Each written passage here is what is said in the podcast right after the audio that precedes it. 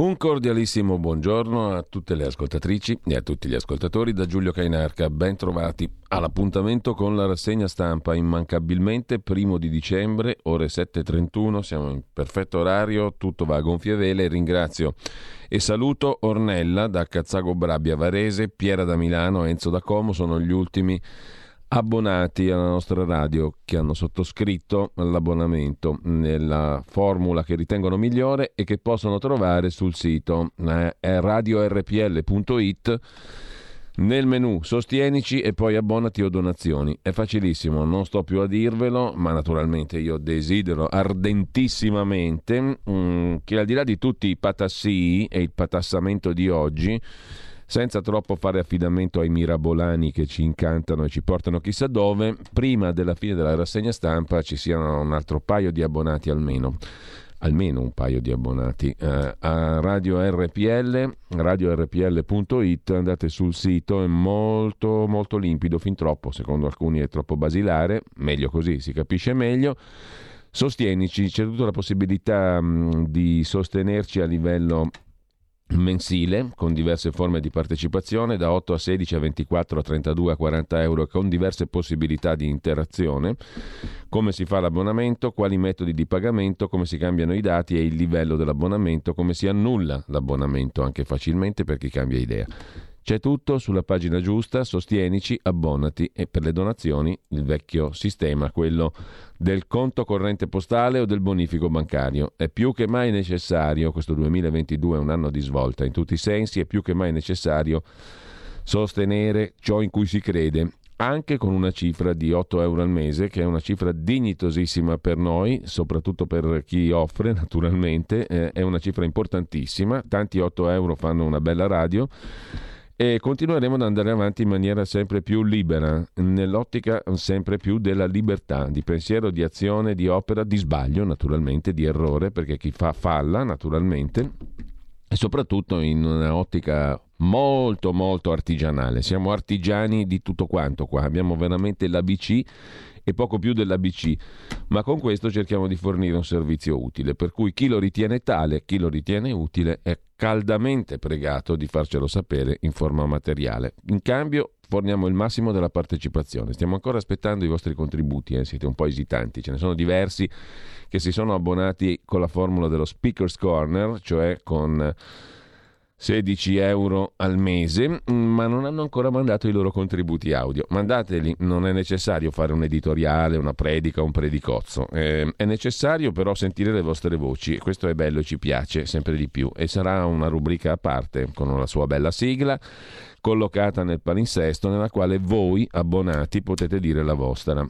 Andate sul sito però e consultate tutto, è molto bello e semplice.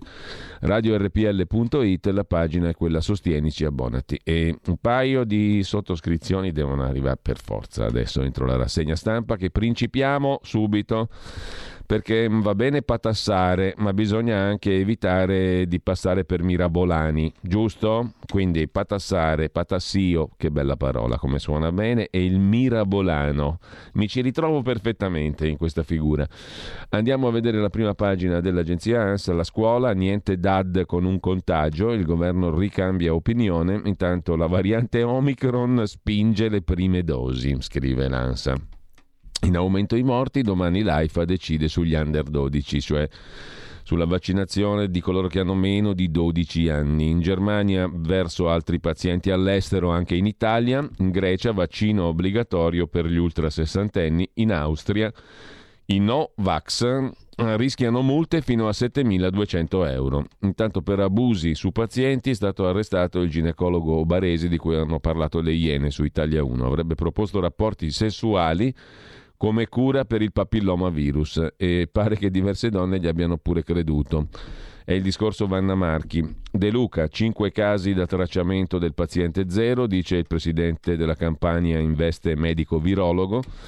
E poi sparatoria in un liceo in Michigan, tre morti. Il killer di 15 anni è stato fermato dalla polizia. Giornalista molestata eh, in quel di Empoli Firenze. Daspo di tre anni per il tifoso. Trovato un secondo uomo, un tifoso di Firenze che ha cercato contatto a fine diretta televisiva. ma Libero oggi la fa grossa su questa questione perché ha beccato, guardate qua chi ci sta seguendo chi ci sta seguendo in diretta lo può vedere dal sito radiorpl.it, se vi va potete facilissimamente tramite il computer, eh, la smart TV o anche semplicemente con il vostro cellulare, con lo smartphone, seguire la diretta anche video mm, della nostra rassegna stampa. Guardate qui che foto è andato a beccare libero a pagina 16 la foto del profilo Instagram del 2019 di Greta Beccaglia. Che cosa ha fatto la giornalista che è stata manomessa davanti allo stadio ed Empoli Fiorentina l'altro giorno? Eh, la giornalista oggetto di attenzioni esuberanti sul deretano da parte di un tifoso, nel 2019 aveva postato una foto nella quale si vedono due persone, uomo e donna, che sono in un museo, stanno guardando un quadro e lui mm, molto, molto diciamo, sensibilmente infila la mano tra le natiche di lei.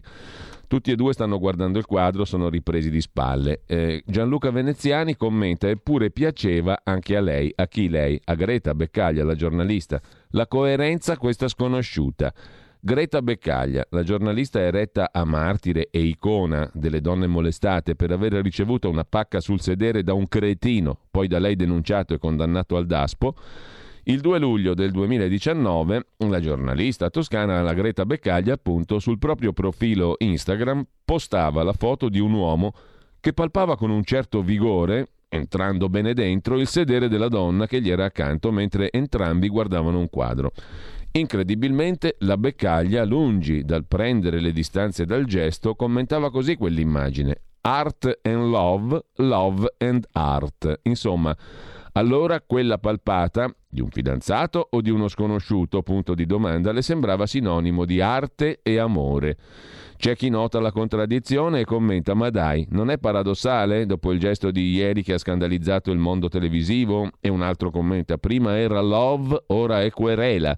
Questa non è violenza? Tre anni di daspo subito. Se ci voleva il quadro davanti per farlo diventare love, bastava dirlo, commentano altri con ironia deve essere tutta colpa del luogo. Evidentemente in un museo mettere la mano sul culo di una donna può essere un'espressione artistica o sentimentale, laddove davanti a uno stadio diventa reato gravissimo, violenza sessuale da 6 a 12 anni di carcere.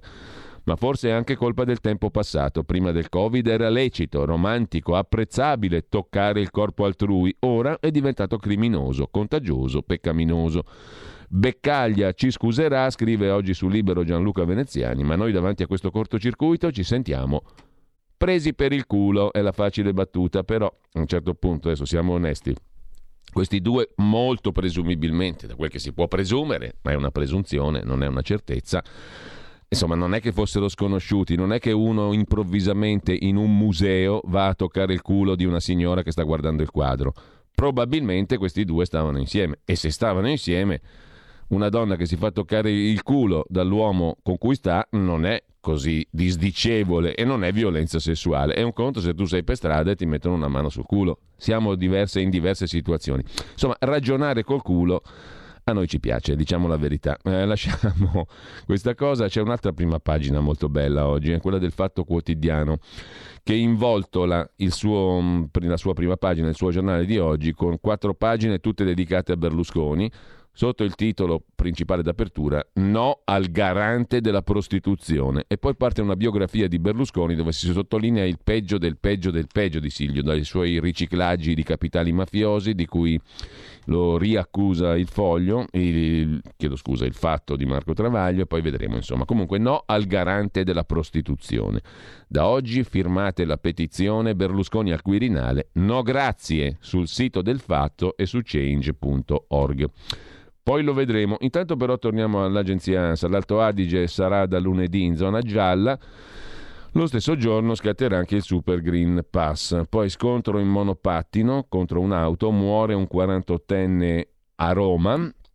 E poi ancora, ragazzi, sulla mascherina e riceve calci in faccia. È capitato a un'assessora di un comune ligure, Giovanna Damonte, è stata aggredita a calci, pugni e schiaffi da una ragazzina diciottenne a cui si era rivolta invitandola a mettersi la mascherina sul treno. Mentre a Livorno incendio in una raffineria, per fortuna nessuna persona ferita e poi l'Unione Europea ci ripensa dopo le critiche e in salvo il buon Natale. Siamo tutti felici. Ritirate le linee di comunicazione. La commissaria europea all'uguaglianza, da lì, dopo le polemiche a partire dai riferimenti al Natale, ha detto che il documento non è maturo, ci lavoreremo ancora e li paghiamo pure quelli lì per dire queste cose. Mentre sul caso di Luca Morisi la procura chiederà l'archiviazione per tenuità del fatto. La droga dello stupro non l'aveva portata lui, non era sua. E sempre dalla prima pagina dell'agenzia ANSA, mini proroga per le cartelle esattoriali, ma no alla Tari su edifici della Chiesa. È stato ribadito il privilegio ecclesiastico. Un mese in più per eh, le cartelle sospese per il Covid, niente Tari su basiliche e edifici della Chiesa, la tassa per i, i servizi i rifiuti urbani e compagnia bella. Eh, sul COVID, Matta- sulla Covid, Mattarella dice non abbassare la guardia contro la recrudescenza mm, e poi un ergastolo è stato comminato in Germania a un soldato dello Stato islamico, l'ISIS, perché avevano crocifisso dietro a una grata una bimba yazida della minoranza yazida Esposta al sole e fatta morire di sete. La foreign fighter tedesca Jennifer Wu, all'epoca moglie di questo soggetto infame, Taha al-Jay, sposa dell'ISIS, rientrata in Germania dall'Iraq, era stata condannata per lo stesso reato dal Tribunale di Monaco lo scorso settembre. Con ciò mh, mm, archiviamo l'agenzia ANSA, andiamo come sempre fiduciosi e allegri e pieni di brio e di vitalità all'agenzia DN Kronos Variante Omicron e vaccino, protegge o no? Cosa ne sappiamo? Eh, si domanda, ci domanda e non risponde ovviamente, ma anzi risponde con certezze assolute. L'ADN Cronos in prima pagina. Cosa stanno facendo? Moderna, Pfizer e Johnson Johnson. Sulla scuola quarantena ed a chi tocca quando le regole, i numeri della Covid in Italia, la variante Omicron in tutte le sue salse, il vaccino Johnson Johnson, stop dalla Slovenia dopo la morte di un ventenne, decesso di una giovane per di una ventenne, decesso della giovane per coaguli di sangue, stop al vaccino Johnson Johnson e con ciò lasciamo anche la DN Kronos che non ci eccita più di tanto. E andiamo a vedere a questo punto le prime pagine dei quotidiani di oggi. Mm, è tutto un patassare, ve lo dico subito, c'è molto patassio sui giornali di oggi. Per fortuna eh, c'è qui presente, attivo, operativo, più che mai viscoro, come si dice in certe zone della profondissima Lombardia, il vostro Mirabolano. Il vostro Mirabolano vi sta parlando, quindi, quindi abbonatevi, è ovvio. Consecuzio, abbonatevi, abbonatevi a RPL secondo il metodo e la formula che più vi piace dal sito radiorpl.it. Almeno un paio di comunicazioni, per favore, di abbonamento fatele avere prima delle 9.30. Alle 9.30 poi scatta eh, la conversazione, oggi registrata una tantum, mm, come è accaduto ieri col professor Volli, anche oggi abbiamo la conversazione registrata peraltro ieri sera con Carlo Cambi, gli scorretti, la rubrica che dura fino alle 10.30 e poi c'è tutto il resto della programmazione. Naturalmente alle 10.30 scatta anche Paola D'Amico, la nostra amica del Corriere della Sera e amica degli animali, e poi Antonino Danna parla con Consuelo Locati, l'avvocata bergamasca che sta lottando per avere giustizia e verità per suo padre, ma per tutto il comitato dei parenti vittime del coronavirus. In cosa il ministro della Salute Speranza avrebbe mentito in merito alla gestione Covid in quel di Bergamo? Oggi c'è un'intervista al procuratore capo di Bergamo Chiappani che leggeremo sul Corriere della Sera, ma ascolteremo anche l'avvocato Locati, che è già stata più volte ospite a RPL e merita sempre di essere ascoltata qui a RPL a partire dalle 11 di stamani. Intanto um, andiamo a vedere appunto i quotidiani di oggi e mm, come al solito partiamo dal nostro bel Corriere della Sera, adesso ci arriviamo sulla nostra edicola digitale. Eccolo qui, il Corrierone della Sera che apre la sua prima pagina vista la tiratura, i numeri e le vendite, più Corrierino che Corrierone, ma a noi ci piace lo stesso. Comunque vaccini avanza l'obbligo. Germania e Grecia si aggiungono all'Austria, cioè il vaccino contro la Covid sarà obbligatorio. Sulla pericolosità della variante Omicron e caos, pare che non sia molto pericolosa. Pareri discordanti anche nell'Organizzazione Mondiale della Sanità. Le incertezze fanno ballare le borse, scrive il Corriere della Sera. DAD, didattica a distanza, dopo un solo caso positivo tra gli studenti, mm, la circolare è bloccata dopo l'ira del Premier Draghi, cioè Draghi ha detto no. Dietro fronte sulla scuola, il Premier interviene e cancella la circolare. Il preside Mario Draghi ha detto no, non basterà un caso per far scattare la didattica a distanza.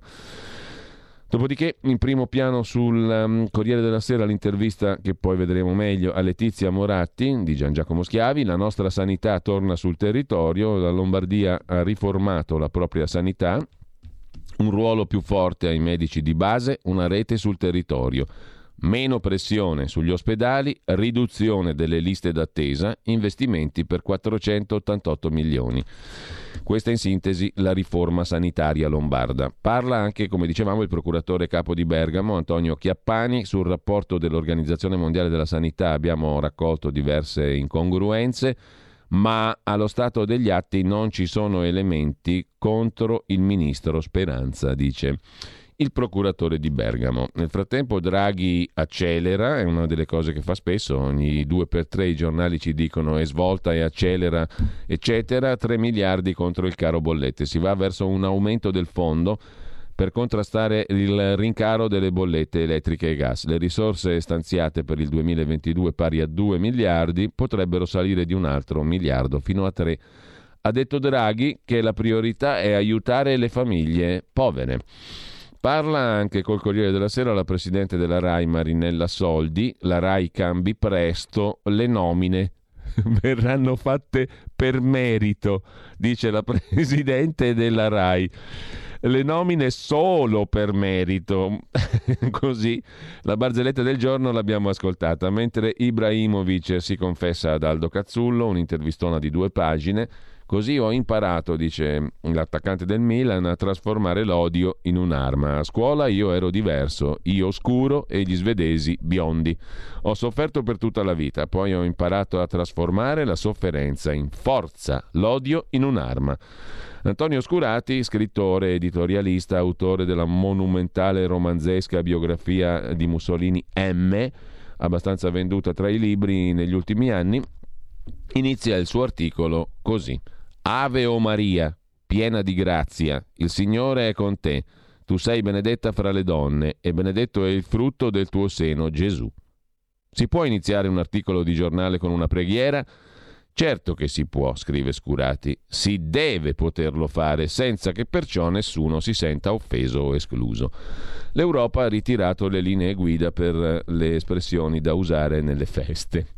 Il caffè di Don Massimo Gramellini invece, cari papà, ci porta alla frase mio figlio ha fatto una cavolata, ma è un bravo ragazzo e noi siamo una famiglia per bene, lo ha detto il papà del tizio che ha accoltellato il carabiniere rapinando in farmacia. Mentre un altro papà ha detto figlio mio rispetta tutte le indicazioni che ti danno in comunità e soprattutto non mi considerare un mito ma un fallimento. Questo papà è un mafioso, un boss catanese che ha detto al figlio. A volte mi vengono in mente pensieri che non condivido, conclude Massimo Gramellini citando Ennio Flaiano. Quando leggo certe notizie e le metto a confronto, mi do ragione ad Ennio Flaiano. Mi vengono in mente pensieri che non condivido. È più stimabile il papà boss della mafia che non il papà della buona famiglia torinese dell'accoltellatore sedicenne. C'è un dramma ignorato, ci fa sapere nell'articolo di fondo del Corriere della Sera Federico Fubini, vale a dire che la Pfizer fa pagare 20 euro una dose di vaccino nei paesi avanzati. Dopodiché, nei paesi a reddito medio, lo ha detto l'amministratore della Pfizer, Albert Burla, nei paesi a reddito medio diamo il vaccino alla metà del prezzo, nei paesi a basso reddito lo diamo a prezzo di costo. L'intenzione è ammirevole, scrive Fubini, ma la conseguenza è che Pfizer sta dando la priorità ai paesi ricchi perché è lì che guadagna. Ieri il Financial Times ha mostrato che nelle economie avanzate della Terra sono già state somministrate quasi 120 milioni di terze dosi, quasi il doppio del totale delle prime e seconde dosi nei paesi a basso reddito. Vuoi vedere che la Pfizer ci piace il profitto alla Pfizer? Questa è la scoperta di prima pagina del Corriere della Sera, che lasciamo per andare come un solo uomo, anche se siamo in due, alla Repubblica. Siamo in due perché dall'altra parte del non vetro c'è Giulio Cesare Carnelli, che saluto e che ringrazio, in regia. Quindi eh, andiamo a vedere tutti insieme come se fossimo un solo uomo. Patassio, patassio, patassio su patassio, a forza di patassare il Mirabolano ve le racconta tutte, non temete. Eh, scontro sulla data, eh, tra l'altro 346 6427 756 per intervenire nel nostro giochino etimologico del giorno. Tra Patassio e Mirabolano, mm? eh, dite la vostra, anzi eh, Luciana per favore da Udine non intervenire perché altrimenti tu sei troppo brava, sei troppo precisa, hai sotto mano un vocabolario straordinario e quindi trovi sempre le parole giuste, trovi sempre il significato delle parole. Luciana oggi si astenga, per favore, facciamo partecipare altri al nostro gioco etimologico 346 6427 756, anche per eh, mandare messaggi sconvenienti, non da codice penale, per carità. Insulti al mirabolano che vi sta parlando? Sì, quelli sono graditi insulti, critiche e via dicendo. Mm, audiomessaggi anche, potete mandare un audiomessaggio via WhatsApp al 346 6427 756, ma soprattutto annunci di abbonamento. Um, comunicateci la vostra intenzione e poi la riscontriamo immediatamente di abbonarvi alla radio. Fatelo anche al 346 6427 756. Anzi, se volete anche lanciare un appello audio per eh, gli abbonamenti, perché noi facciamo girare quelli dei nostri amici, ospiti, giornalisti, colleghi e bla bla bla, ma mm, se volete anche voi mandare un messaggio um, per abbonarsi, per invitare gli altri amici e amiche all'ascolto ad abbonarsi a Radio RPL, potete farlo eh, mandando un vostro invito, una vostra esortazione, un vostro patassio per l'abbonamento al numero 346 6427 756. Noi esamineremo e manderemo in onda il tutto. Scontro sulla DAD, titola Repubblica, Draghi impone non le mani, ma a Bianchi e Speranza il ritiro della circolare che mandava a casa le classi dopo un solo caso di contagio. Figliuolo, il generale, potenzierà il tracciamento degli alunni. Il governo punta a vaccinare oltre la metà dei bambini tra i 5 e gli 11 anni. Poi c'è la questione del caro prezzi, dall'energia al pane. 1346, non uno di meno, non uno di più euro di spesa extra per le famiglie. L'hanno calcolata proprio precisa la spesa in più per le famiglie. 1346 euro. L'inflazione è la tassa più ingiusta, scrive Luca Ricolfi a pagina 1 e poi a pagina 33 della Repubblica di oggi. È la più iniqua delle tasse l'inflazione. Non sappiamo a chi andranno 8 miliardi di alleggerimento fiscale promessi dal governo la ripartizione ipotizzata, 7 miliardi di sgravi IRPEF, 1 miliardo sgravi IRAP, non piace ai sindacati. Vorrebbero i sindacati che i benefici fossero riservati ai lavoratori dipendenti e ai pensionati. Non piace a Confindustria che vorrebbe che gli sgravi fossero concentrati sul cuneo fiscale fossero di più. Da sociologo, scrive Luca Ricolfi, sono stupito che finora nessuno abbia ipotizzato di convogliare le risorse del taglio tasse sulle imprese che aumentano l'occupazione, andando a colpire la diseguaglianza principale del sistema Italia, che è la frattura fra chi un lavoro ce l'ha e chi non ce l'ha. Ma quanto impattano 8 miliardi di taglio tasse sui bilanci delle famiglie? Un calcolo di massima dà un risultato mesto. In media lo sgravio è di 30 euro al mese. Meglio che niente, ma sarebbe più esatto dire meno di niente. Ma per capire perché dobbiamo fare i conti col convitato di pietra del dibattito sulla legge di bilancio, l'inflazione. Se ne parla poco, la realtà è che oggi l'inflazione ha rialzato la testa, più 3,8% su base annua, dice l'Istat, e nessuno sa se il rialzo sarà permanente. A parità di altre condizioni, cioè se i redditi restano fermi, un'inflazione anche solo del 3% significa una perdita di potere d'acquisto di 30 miliardi, che assorbirebbe completamente gli 8 miliardi di sgravi promessi. Siamo come commensali che litigano sugli antipasti senza accorgersi che qualcuno sta portando via il resto del pranzo, scrive Ricolfi. Per capire la natura della situazione, Forse non è inutile tornare indietro di qualche decennio, ai tempi dell'inflazione a due cifre, quando l'attenzione dell'opinione pubblica era concentrata sull'erosione del potere d'acquisto. come si parlava di inflazione negli anni 70-80? Come ne parlavano i sindacati? Mediante tre parole: iniquità, illusione monetaria, fiscal drag. Iniquità, l'inflazione, è la più iniqua delle tasse, diceva Einaudi, perché riducendo il potere d'acquisto colpisce di più i ceti bassi che spendono in consumi la maggior parte del loro reddito. Illusione monetaria. L'inflazione, quando si accompagna a un aumento dei redditi nominali inferiore all'inflazione stessa, crea la percezione illusoria di un aumento del reddito in termini reali. Fiscal drag o drenaggio fiscale, se non è accompagnata da un abbassamento delle aliquote fiscali, l'inflazione comporta un aumento della pressione fiscale, cioè un prelievo di quote sempre più crescenti del reddito. Riportati a quel che succede oggi, questi tre concetti, fiscal drag, giusto appunto, illusione monetaria e iniquità, questi tre concetti permettono di azzardare una lettura dell'impatto della manovra. I ritocchi delle aliquote mitigano il fiscal drag, ma in presenza di un'inflazione elevata difficilmente basteranno a neutralizzare la diminuzione del potere d'acquisto, che penalizza di più i ceti popolari. Ma è verosimile la previsione di un'inflazione elevata per l'anno prossimo? Sì, per due ragioni. La prima, anche se avessero ragione gli analisti che considerano temporanea l'inflazione attuale, difficilmente le cause che ne sono all'origine si spegneranno. Vale per i prezzi dell'energia, delle materie prime, per le strozzature della logistica, per le difficoltà di trovare personale qualificato. Siamo abituati in Italia ad associare le difficoltà di reperire manodopera alle storture del reddito di cittadinanza, ma negli ultimi mesi ci hanno rivelato che il problema si presenta in tantissimi altri paesi, quasi che una parte dei lavoratori avesse scoperto con la pandemia di poter fare a meno del lavoro o del lavoro a condizioni precedenti all'arrivo del Covid. La seconda ragione per cui è verosimile il permanere di un'inflazione alta è che l'inflazione è un formidabile strumento per alleggerire il peso del debito pubblico. L'inflazione, prima o poi, trascina con sé un aumento dei redditi monetari che gonfia il prodotto interno lordo nominale e contribuisce a ridurre il rapporto debito-PIL, da cui dipende la sostenibilità dei conti pubblici.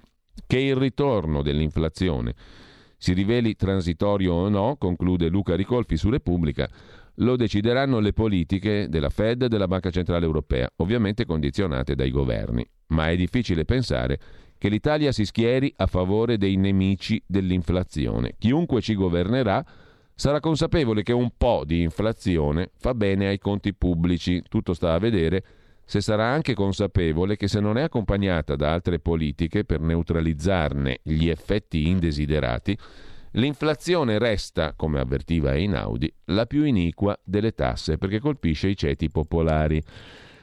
Così Luca Ricolfi in prima pagina su Repubblica.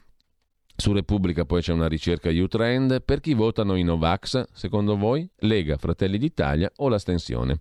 Il giornalista Rai Variale prova vergogna senza essere un mostro, ha litigato con una sua compagna, è partito qualche schiaffone sotto processo.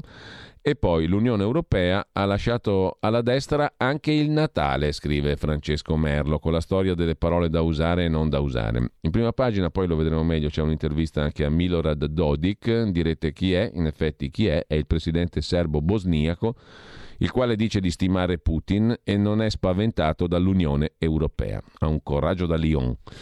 E sempre dalla prima pagina di Repubblica poi arriva il pezzo forte, ovvero Eugenio Scalfari, il fondatore che riflette su un personaggio che quasi quasi gli si avvicina, Gesù di Nazareth.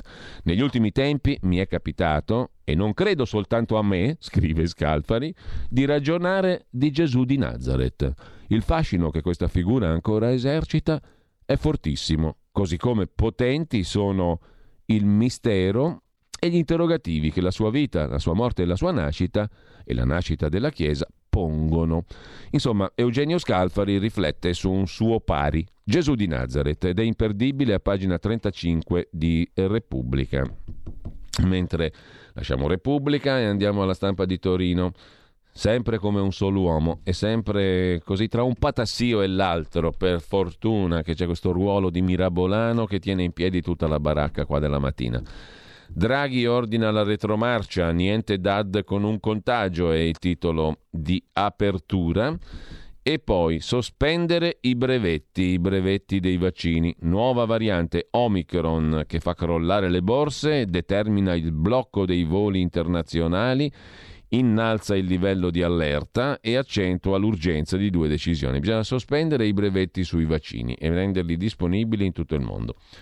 Poi c'è il compromesso sul super bonus 110%, basta emendamenti alla manovra, dice il Premier Draghi. Chiara Saraceno, sociologa, critica il PNRR e i fondi dedicati alla scuola e all'edilizia scolastica perché ci sono troppe cose che non tornano, conti sbagliati sull'edilizia scolastica e l'uso dei fondi europei. Lucetta Scaraffia difende invece il conflitto fra uomo e donna perché genera progresso, la diversità fra i sessi genera progresso.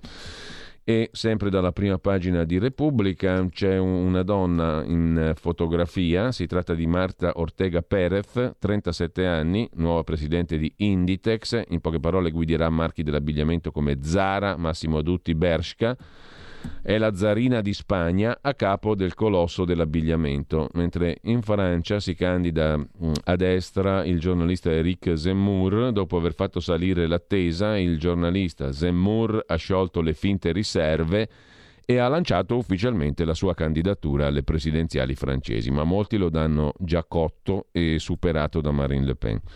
Tutto a vantaggio di mm, Macron che vede due competitor a destra che si rubano i voti uno con l'altro.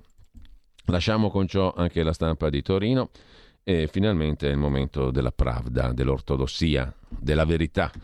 La pravda, che bello, che richiama quel concetto novecentesco di adesione alla verità totale, la verità ufficiale, la verità. Quid est veritas? Fa finta di domandarsi Maurizio Belpietro perché poi le verità ce le dispensa tutte belle nitide, pulite, granitiche. I talebani del vaccino si incartano sulle dosi, titola oggi la Pravda, l'errore di puntare tutto sul Green Pass. Un dato è certo, i vaccini perdono efficacia nel tempo. Anziché accelerare sui richiami alle persone fragili, speranza si perde nell'inutile caccia ai Novax, col risultato che a breve milioni di italiani si ritroveranno scoperti a rischio giallo le regioni col record di vaccinazioni, ma accolgono i malati tedeschi. Porca putrella, scrive il direttore della Pravda. Trascurano i richiami per inseguire i no vax. Ormai è acclarato che i farmaci anti-Covid perdono di efficacia entro pochi mesi. Anziché accelerare con le terze dosi ai fragili, però, il governo si perde nella caccia ai Novax, ai renitenti, e ora milioni di italiani corrono il pericolo di ritrovarsi senza copertura. Quindi vaccino buono, dice la Pravda in, so- in sostanza. Gli studenti saranno i nuovi forzati del tampone, prevede ancora la verità. Vero allarme per i bimbi è il tetravalente che è in dubbio. Eh, a preoccupare è la scarsità dei vaccini in monodose contro patologie come difterite, pertosse, poliomielite, tetano e altre. Francesco Borgonovo si occupa dei contagi a scuola e del caos nel governo, la DAD usata come ricatto. E poi il ministro Giorgetti, sviluppo economico, Lega, che evoca il blackout, mentre tutti i partiti chiedevano a Draghi di mettere più fondi per eh, calmierare le bollette del gas e della luce, Giorgetti ha deciso di evocare i blackout energetici, un'ipotesi realistica che cresce con l'aumentare dell'inflazione e dei colli di bottiglia lungo le catene produttive. Il dato inflattivo negli Stati Uniti ha superato il 6%, L'Istat in Italia certifica il 3,8%, in Germania 5% di inflazione, sempre su base annua. Inserire in manovra un miliardo in più contro l'aumento delle bollette servirà a nulla, scrive Claudio Antonelli. Il problema è strutturale, è dovuto all'impossibilità di gestire l'approvvigionamento e alla transizione ecologica che l'Unione Europea e Draghi promettono di fare a misura d'azienda. Sarà un inverno freddo. Intanto il PD Zanda, ex tesoriere del partito, vuole 2 milioni e 800 mila euro per la fondazione dei suoi amici. L'onorevole Zanda, ex tesoriere del Partito Democratico, ha firmato un emendamento per finanziare con 2 milioni e 800 mila euro all'anno la Fondazione Giovanni XXIII, di cui Zanda è stato membro del Consiglio di amministrazione. Dettaglio. Al momento il segretario della fondazione è Alberto Melloni, del quale lo stesso Zanda è stato testimone di nozze. La fondazione è uno storico feudo della sinistra cattolica.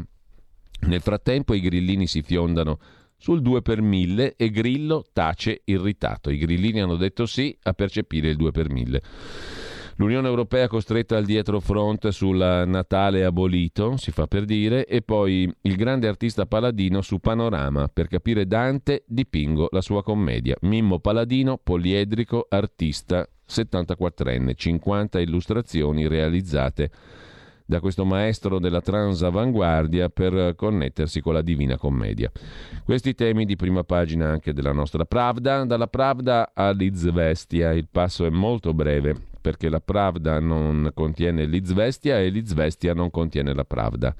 La verità non contiene la notizia, la notizia non contiene la verità. Per avere la verità e la notizia dobbiamo cercare di leggere tutte e due i quotidiani. Intanto il nostro quotidiano preferito, insieme naturalmente alla verità, cioè il Fatto Quotidiano, quotidiano preferito insieme al Corriere, Repubblica, alla Stampa, al Tempo, il nostro quotidiano preferito ha molteplici incarnazioni. Perché patassare ci piace tanto, è tutto un patassio e a noi ci piace di patassio in patassio fare i mirabolani, giusto? Giulio Cesare, metti la tendina che andiamo a dare un'occhiata ai WhatsApp che sono arrivati nel frattempo.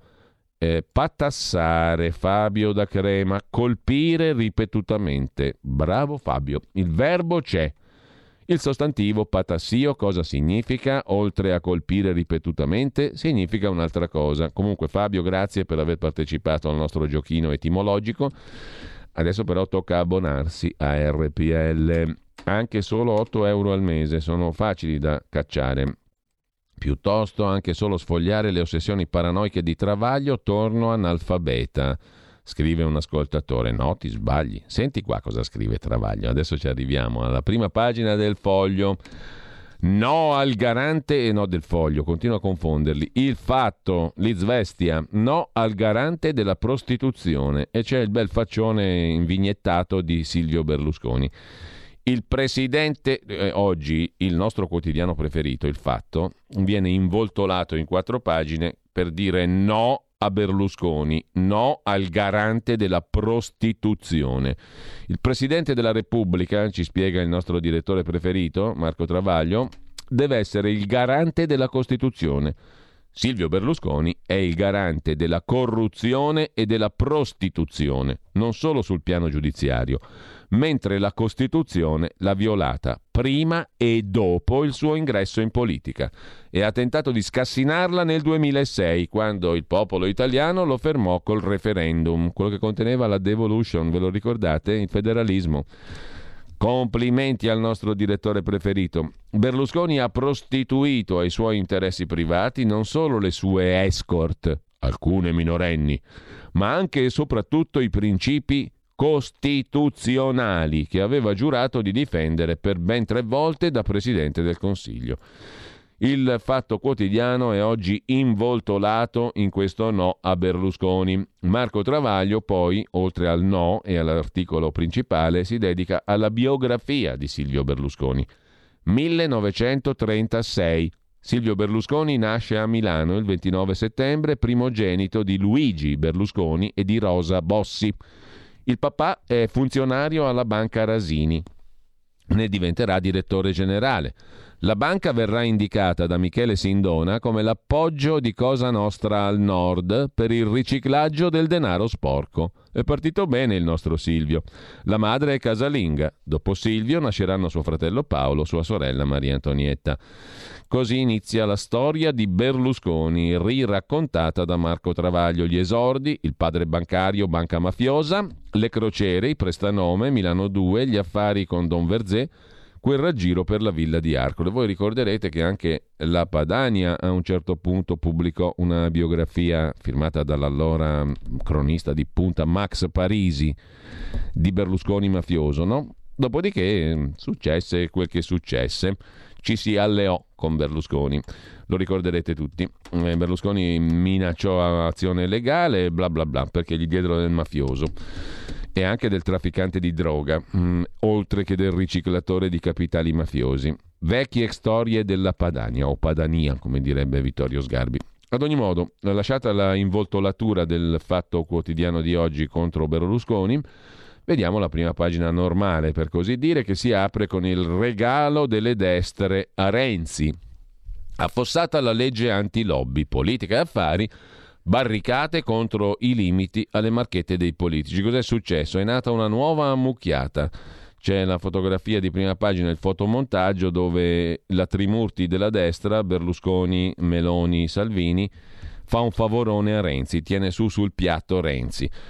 Forza Italia, Lega, Fratelli d'Italia e Italia Viva non vogliono la norma eh, di Movimento 5 Stelle e PD che vieta agli eletti e ai ministri di fare lobbying per tre anni e un anno dopo il mandato, ma neppure mentre sono in carica. Capirai? Una norma importantissima. Mentre Denis Verdini, ai domiciliari per bancarotta, è stato condannato dalla Corte dei Conti a restituire 8 milioni 600 mila euro truffati allo Stato per i fondi pubblici ai suoi giornali. E sempre dalla prima pagina del Fatto Quotidiano, all'Africa solo le briciole, solo il 3% dei vaccini e scadono quasi subito. Pandemia, varianti e povertà. I numeri pubblicati da Our World in Data parlano chiaro. In Sudafrica è immunizzato il 28% della popolazione, in Marocco 66%, nel Congo lo 0,1%. Forza Italia intanto è in rosso e quindi gli amici a raccolta devono pagare l'obolo per Berlusconi e tra l'altro nel solo mese di settembre Forza Italia ha ricevuto 430 mila euro. 100.000 li ha dati Pier Silvio Berlusconi, mentre 40.000 li ha dati l'ex presidente della Confindustria, il napoletano Antonio D'Amato e tanti altri.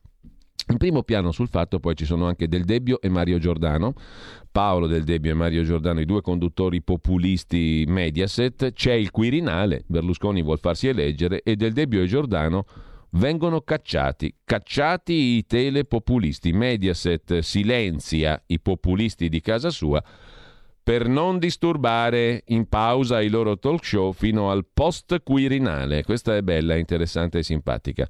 Intanto ha vinto Conte sul 2 per 1000, i 5 Stelle se lo magneranno anche loro il 2 per 1000. Ora si parlino Conte e Di Maio, scrive il fatto quotidiano. Eh, per concludere, eh, non c'è l'editoriale perché mh, mm, Marco Travaglio si dedica al, all'involtolone che involtola oggi il fatto quotidiano su Berlusconi. Allora, ehm, patassio, patassio, patassare, perfetto, Fabio da Crema hai trovato cos'è, ma il patassio, avete presente cos'è il patassio? Singolare maschile, sostantivo?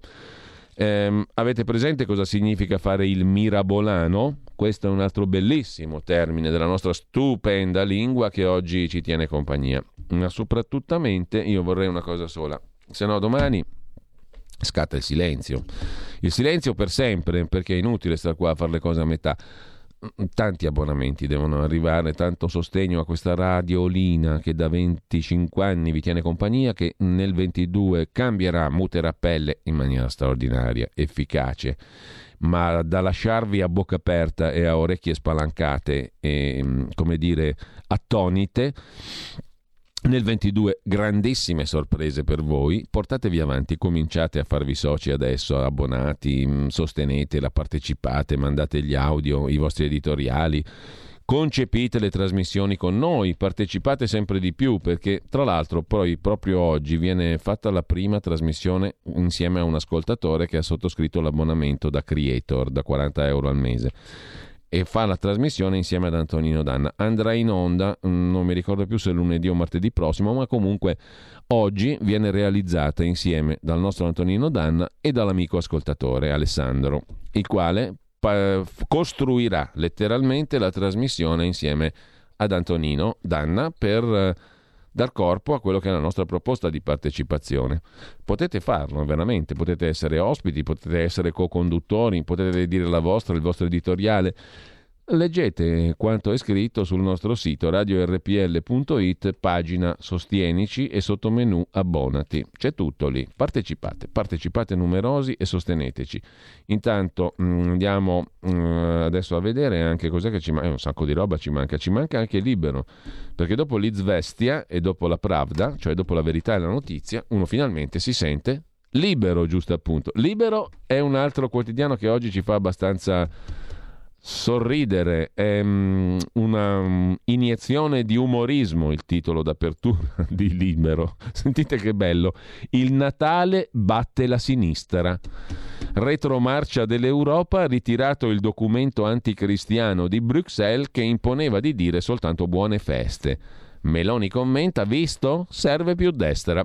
Vi confesso la verità che stamattina vedendo la prima pagina di libro mi è tornato in mente cuore.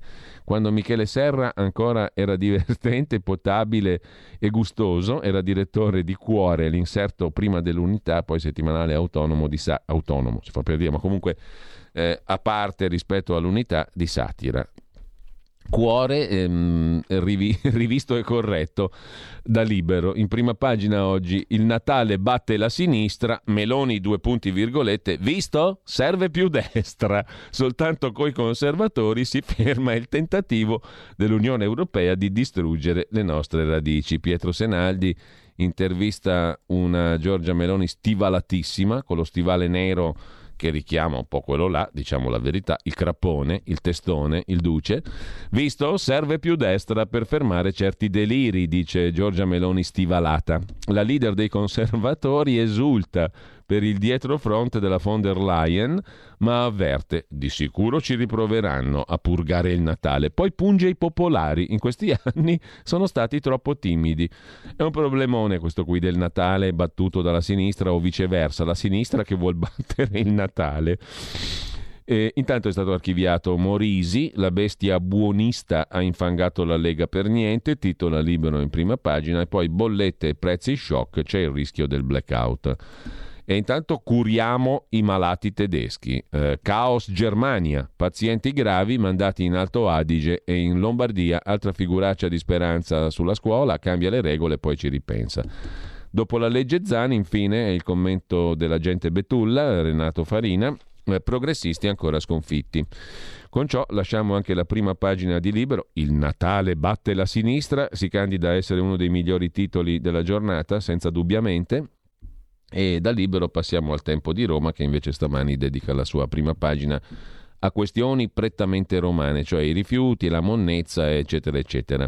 Con eh, Zingaretti che dice abolita la monnezza, niente po', po' di meno. Roma affoga tra i rifiuti ma il governatore non li vede e loda anche Gualtieri perché ha preso il toro per le corna, dice Zingaretti. A vedere le foto del tempo non parrebbe, perché mm, se prendere il toro per le corna significa accumulare monnezza in giro per le strade, allora non ci siamo. Ieri, parlando alla radio, il governatore del Lazio, Nicola Zingaretti, intanto è scomparso il regista, oh, attenzione, eh, è scomparso il regista, non lo vedo più, ah, ecco è ricomparso, era dietro al muro, si è nascosto, si è nascosto perché aveva paura, aveva paura e fa bene ad avere paura, perché quando un mirabolano parla non si sa dove va a finire. In ogni caso, tutto questo patassio continuiamo a godercelo per intero. Ieri parlando alla radio, il governatore del Lazio Zingaretti ha fatto lodi sperticate al sindaco di Roma, Gualtieri.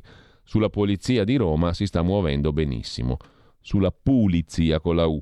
Ehm, ecco gli effetti del piano Gualtieri, scrive il tempo, monnezza dappertutto, una schifezza, eccetera. Altro che toro per le corna. Mentre mh, mm, c'è una chiacchierata di Francesco Storace con uh, un nome tutelare del PD, il, un'eminenza grigia, anche nera o bianca, cioè di tutti i colori in realtà del PD, eh, che è Goffredo Bettini. Ora Draghi e poi la politica. Stop alla delegittimazione tra sinistra e destra, dice l'esponente storico del PD romano Goffredo Bettini che parla appunto con Francesco Storace, esponente storico della destra romana e non solo. Basta mortificare l'avversario, c'è bisogno di rappresentare e dare rappresentanza a tutte le parti politiche, dice Bettini. L'esperienza Draghi si è, ri- si è risposto all'emergenza con un governo di emergenza, ma ora il dibattito politico deve tornare a innervare, pensa un po' che verbo, l'Italia innervare. Diciamo perlomeno se ci fosse un, un, quid di politica non sarebbe male, però innervare addirittura mi sembra un po' esagerato. Mentre lasciamo il tempo e che cosa ci cucchiamo adesso? Ma io direi che possiamo anche andare a vederci Il Messaggero, il quotidiano romano, che in prima pagina reca una notizia che piacerà ai cittadini della capitale e dell'urbe, uno statuto speciale per Roma. È l'intervista a Maria Stella Gelmini, ministra agli affari regionali. La riforma in cinque mesi e slegata dalle autonomie, cioè il tema delle autonomie lo lasciamo da un'altra parte. Cominciamo a dare uno statuto speciale per Roma, dice la ministra Gelmini. Eh, ve lo ricordate Guzzanti che cantava Roma, Roma, Roma, dai Giulio Cesare Carnelli, chiappalo fuori da, da YouTube. Corrado Guzzanti che interpretava Antonello Venditti che cantava Roma, una canzone meravigliosa, stupenda, fantastica, immortale. In un'intervista al Messaggero, la ministra agli affari regionali Gelmini propone uno statuto speciale per Roma e promette la riforma in cinque mesi, slegata dalle autonomie. Mentre sempre dalla prima pagina eh, del Messaggero c'è un'intervista a Monica Bellucci, il pericolo di essere diva, diventare madre mi ha salvato, 57 anni, Monica Bellucci è al cinema nei panni di Anitona Ekberg, scrive il quotidiano romano, che lasciamo per andare invece al mattino di Napoli. Il mattino di Napoli mette in primo piano un'altra questione, se il messaggero fa felici i romani, il mattino fa felici i suoi lettori napoletani e meridionali in generale, e soprattutto coloro che hanno figli. Asili e mense è svolta per il Sud. I bandi PNRR per l'edilizia scolastica correggono i favori al Nord. Al mezzogiorno il 55% del quattrino.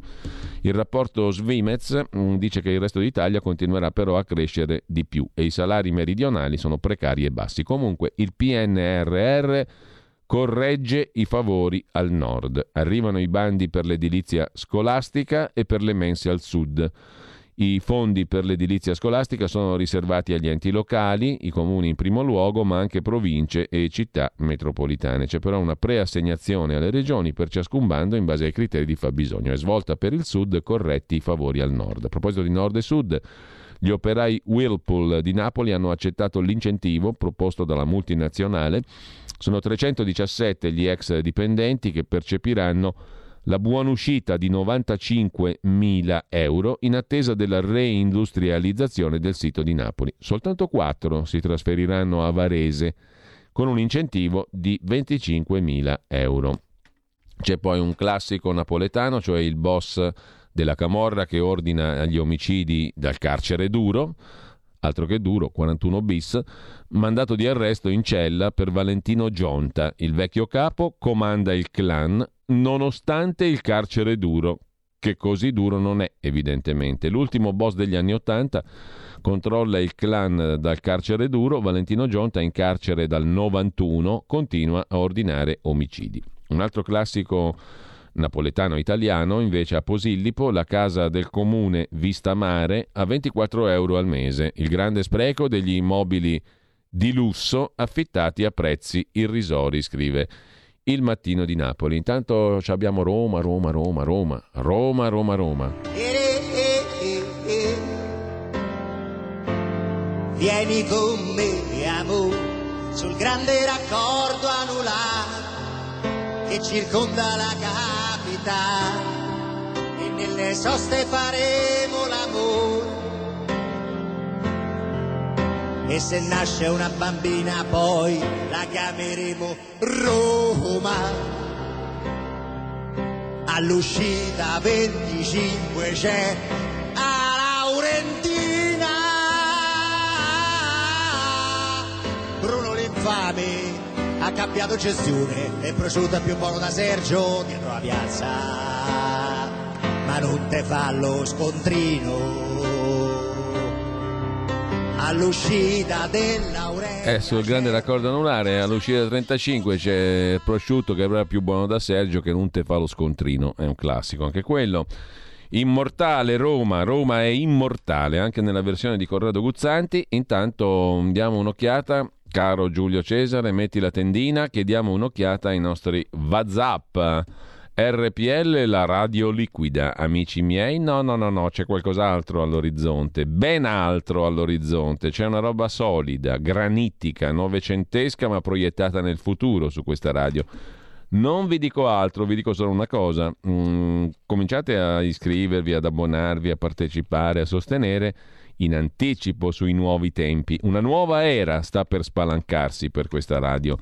E al compimento del suo venticinquesimo anno di età non ci faremo trovare impreparati, tutt'altro. Allora, sto mirabolano, avete scoperto cosa significa? Ancora no. L'unica cosa di interessante sarebbe che tornasse a chiamarsi Radio Padania Libera, scrive un ascoltatore che più nostalgico non si può. Caro ascoltatore, stai all'ascolto, caccia il quattrino e preparati a grandiose, straordinarie, infinite novità nel segno della libertà, naturalmente, nel segno del futuro, del benessere, dell'arcobaleno, del sole, della luce, del giorno, del mattino, dell'alba, del radioso avvenire.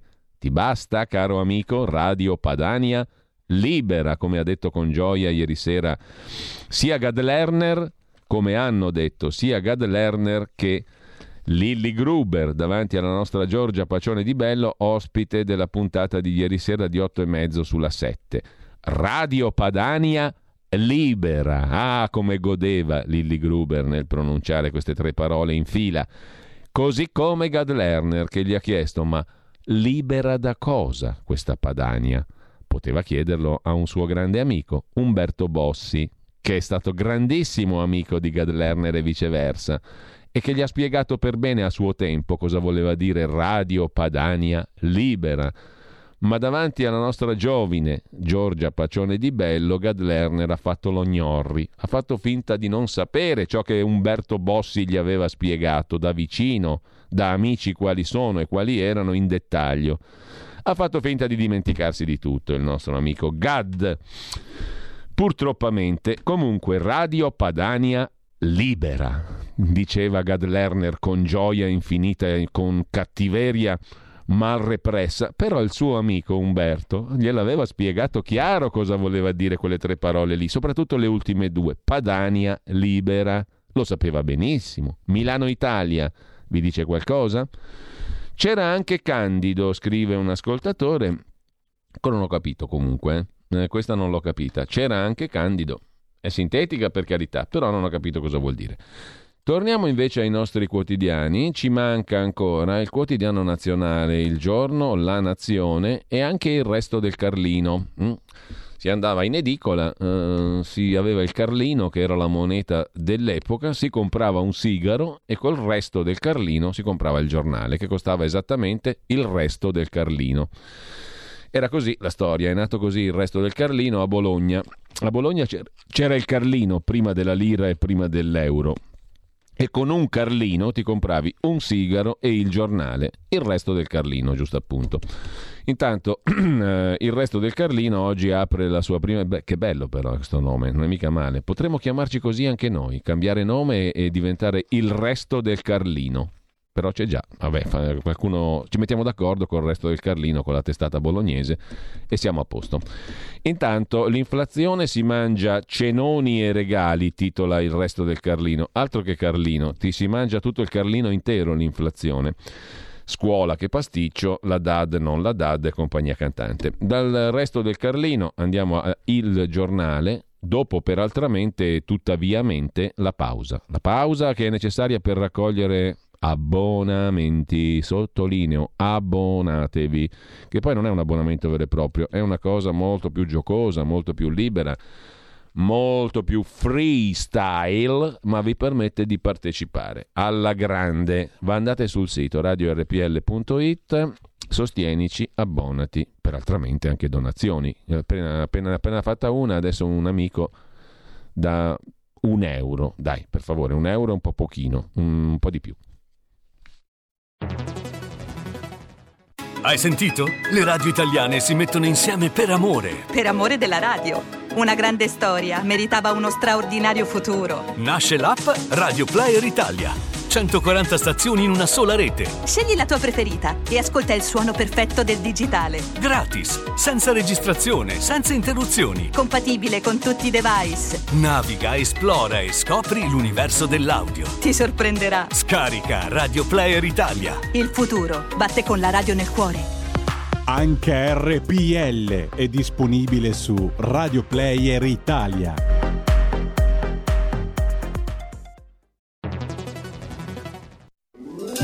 Stai ascoltando RPL. La tua voce libera, senza filtri né censura. La tua radio. Dal 1849 Brescia è la leonessa d'Italia perché Brescia, i bresciani e le aziende bresciane non mollano mai. La Sargom di Rodengo Saiano Brescianissima è sempre più forte per vendere, lavorare e trasformare articoli gomma plastica tecnico-industriali. Alla Sargom potete inoltre trovare tubi gomma e plastica per aspirazione mandata aria, acqua, acidi, solventi e abrasivi, le cui caratteristiche e schede tecniche sono nel sito www.sargom.it. Grazie Brescia, da Sargom Rodengo Saiano, Brescia.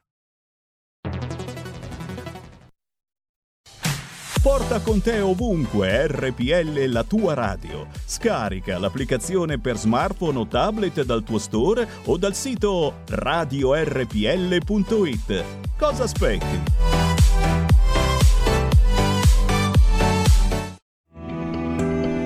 Il meteo.it presenta le previsioni del giorno. Tornano i venti di ribeccio sull'Italia e con essi un aumento della copertura nuvolosa che sarà progressivo nel corso della giornata.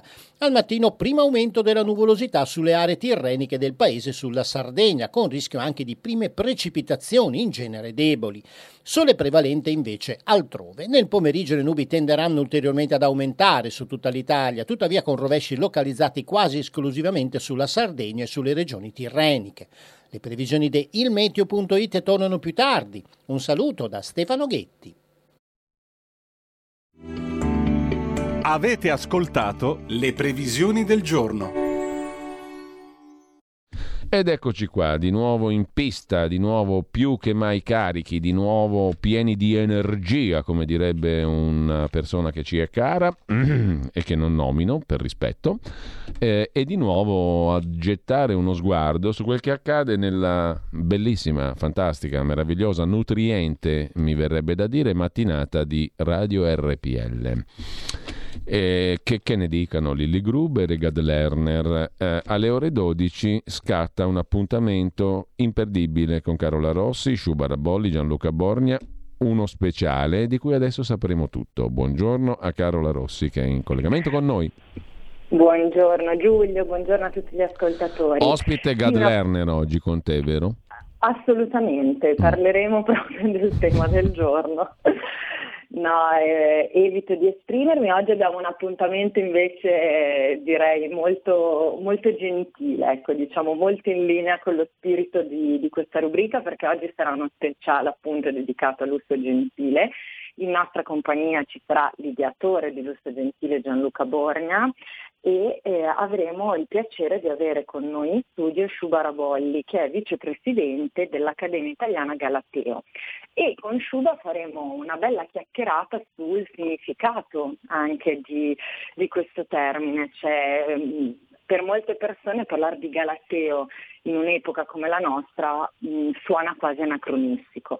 Con Schumann invece vedremo come di fatto il Galateo e eh, soprattutto l'importanza di insegnare ancora anche il, il Galateo, anche quindi in un'ottica di formazione, in un'ottica appunto anche accademica, abbia un significato molto profondo che non si, fa, non si rifà solo alla formalità delle belle maniere. Ecco, una differenza che vedremo oggi importante è proprio anche quella tra le cosiddette cosiddette belle e buone maniere che hanno una, una, differenza sostanziale. Il galateo non è forma ma è sostanza, è proprio un modo per entrare anche in relazione con le altre persone.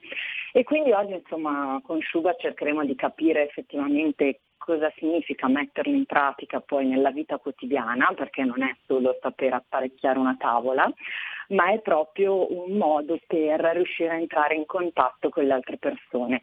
E perché no faremo anche un po' un escursus su, su eh, che cosa significa mantenere un galateo delle feste, quindi oggi inizia ufficialmente il mese di dicembre, il mese tradizionalmente più ricco di ehm, occasioni per stare magari anche un po' insieme, nonostante insomma le le nefaste previsioni che stiamo sentendo sulla situazione insomma, sanitaria, però sicuramente c'è più voglia di ritrovarsi, se non altro almeno con i pochi cari con cui vogliamo passare il tempo. E perché no, anche in questo caso il Galateo può essere eh. un aiuto per affrontare Bene. al meglio questi momenti. Carola, una domanda, Quindi, veloce, una domanda veloce, veloce, ma se un uomo mette una mano sul culo a una donna mentre guardano un quadro uh, al museo, Uh, il Galateo lo consente o no?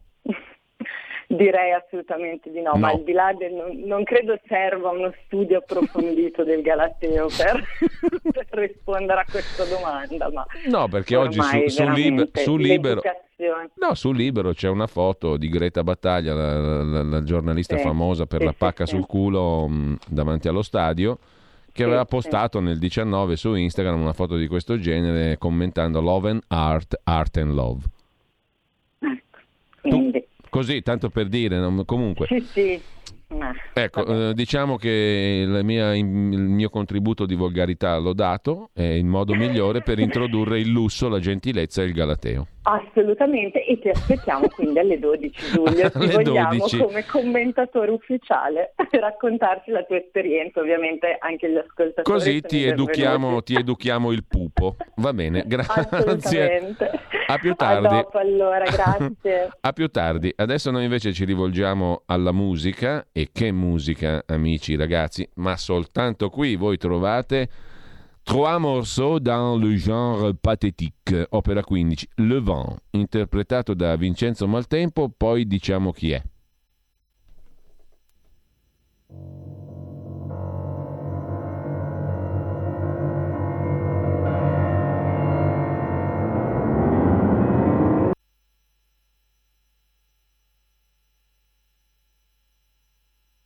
E no, e no, e eh no, ricarica per favore.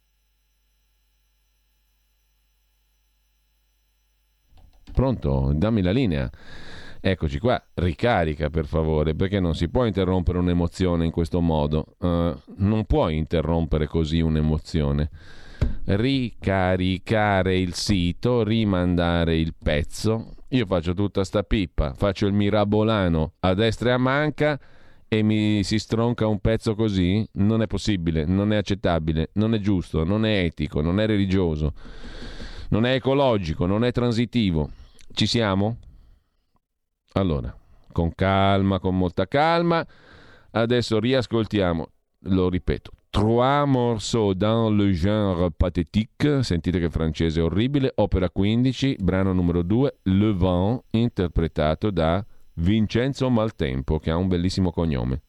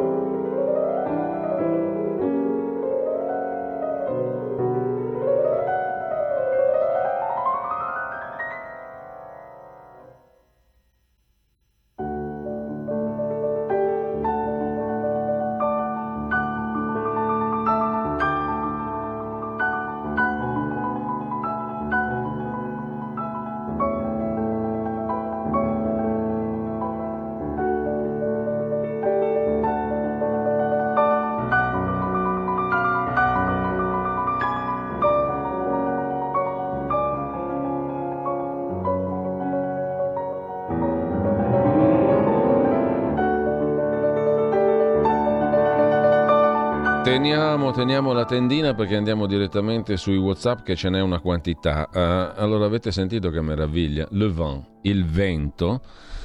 E questo qui era un pezzo composto da un autore nato ieri, ma non potevamo trascurarlo. Charles Valentin Alcan nasce a Parigi il 30 novembre del 1813, pianista, compositore, le sue composizioni per pianoforte solo sono tra le più difficili di tutta la storia del pianismo della musica per pianoforte e mh, mm, pochissimi sono gli interpreti che possono dire di padroneggiarle fino in fondo. Fu sempre molto attaccato anche alle proprie origini ebraiche, al Khan. Comunque, questo vento è reso in maniera fantastica, meravigliosa, ineguagliabile. E allora io farei un abbonamento a RPL soltanto per le musiche mandate durante la rassegna stampa, non per altro. Lasciamo perdere il valore ineguagliabile, straordinario e sublime della rassegna stampa, che non ce n'è una uguale in tutto il, in tutto il panorama radiofonico italiano, veramente, eh? non ce n'è una uguale. Quindi una rassegna stampa così non la trovate da nessun'altra parte, punto primo, da 25 anni a questa parte, quindi vale almeno 8 euro al mese, eh? da lì in su. E poi c'è la musica. Musica così non la trovate da nessun'altra parte. Pertanto, vediamo un po' anche i commenti. Allora, il mirabolano, scrive Giovanni da Bergamo, è una pianta che utilizza per fare il porta innesto, così dice Wikipedia. Nel mio immaginario il mirabolano è uno che si presta a ricevere di tutto e di più, anche in senso non proprio positivo. Ciao Giulio, grazie. Scrive Giovanni da Bergamo, grazie a te Giovanni. Non so se Wikipedia ti ha portato sulla strada giusta, anzi lo so, ti ha portato sulla strada sbagliata. Eh, comunque grazie a Giovanni. Bisogna cantarglielo, scrive un ascoltatore, a quello stordito. Radio Padania Libera, libera da voi. Sperando che lo capisca, no, che lo capisca e che lo capiscano, scrive un ascoltatore. Oppure potresti chiamarla quel che resta della Padania. Questa è bella, questa non è male. Eh, il resto del Carlino. Patassì, patassù, patassà si dice a quelli di Lumezzane perché il loro dialetto è incomprensibile, scrive Fabrizio da Sabio Chiese. E qua già ci avviciniamo al patassio, eh, al significato. Patassare significa, come giustamente ha scritto Fabio da Crema, colpire ripetutamente, martellare e ha un'origine nobilissima dal greco patasso eh, che deriva da patagos, cioè rumore, strepito, il rumore e lo strepito che si genera percuotendo qualcosa, colpendo, martellando. Quindi il patagos è il rumore, lo strepito. Il patassio cosa sarà mai? Ciao Giulio, scrive Pino dal Portogallo. Ormai con tutto questo patassio si fa fatica a capire dov'è la ragione. L'umanità sembra impazzita, perversa, fragile, va in panico per tutto, dal politically correct al rinnegamento della propria storia al delirio per un'influenza molto contagiosa ma meno pericolosa di quelle del passato. Bisogna seguire il filo di Arianna della fede con la F maiuscola per non smarrirsi. Dobbiamo recuperare la nostra forza spirituale, altrimenti c'è il baratro. Grazie per leggere il messaggio di un catto bianco uomo un po' portoghese, scrive Pino giusto appunto dal Portogallo. Mm, sento un'aria un po' giambevole a RPL questa mattina. Chris da Bergamo. Giambevole, giambevole, te lo googliamo subito per vedere che cosa cavolo significa giambevole. Giambevole, dizionario italiano Olivetti, significa che ama scherzare, che è incline alla burla, canzonatore, beffatore. Bellissimo, ti ringrazio per quest'altro suggerimento etimologico, bellissimo e stupendo. Grazie mille al nostro Chris da Bergamo, giambevole. Il patassio, caro Giulio, scrive Dario, altro non è che il verso che fa il patassone, un mirabolano animale politico che si esprime solitamente con parole singole, spread bond NPL ma che si avventura a volte anche in frasi più articolate e mirabolanti, appunto. Ad esempio, bisogna trovare delle modalità meno democratiche nella somministrazione delle notizie. SIG. Buona giornata, scrive Dario.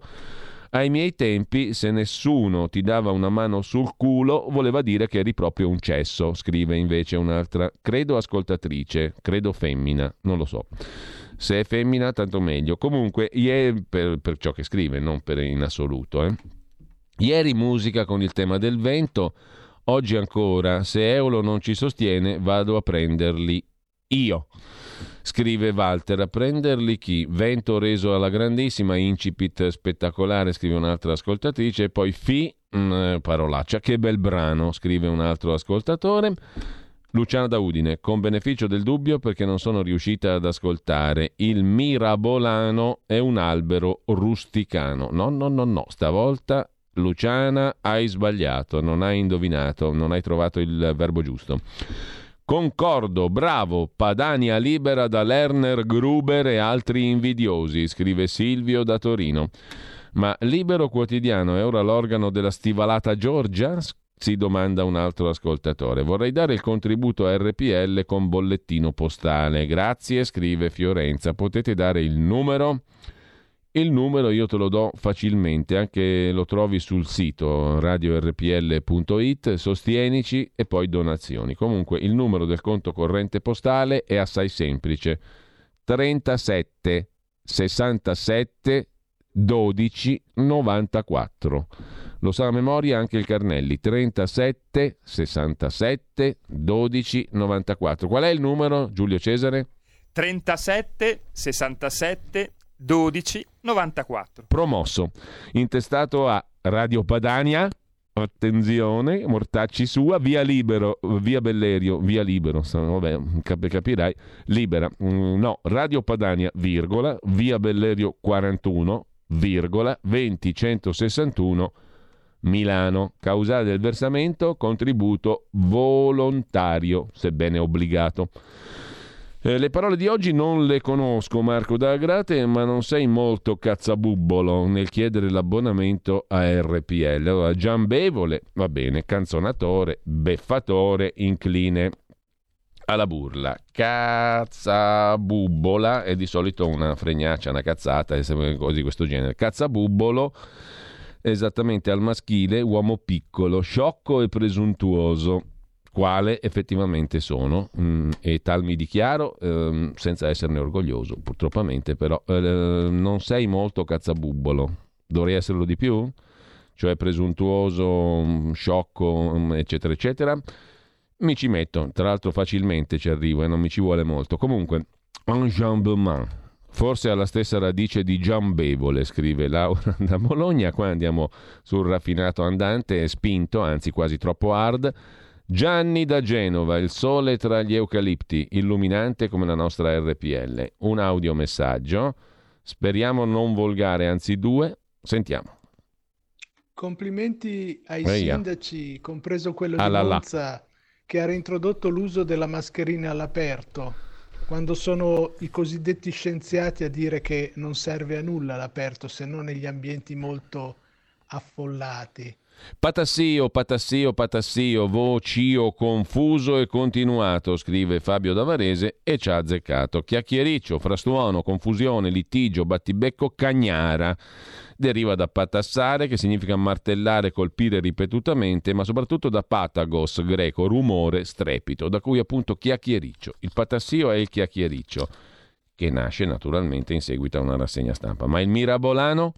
Il mirabolano non l'avete acchiappato, eh?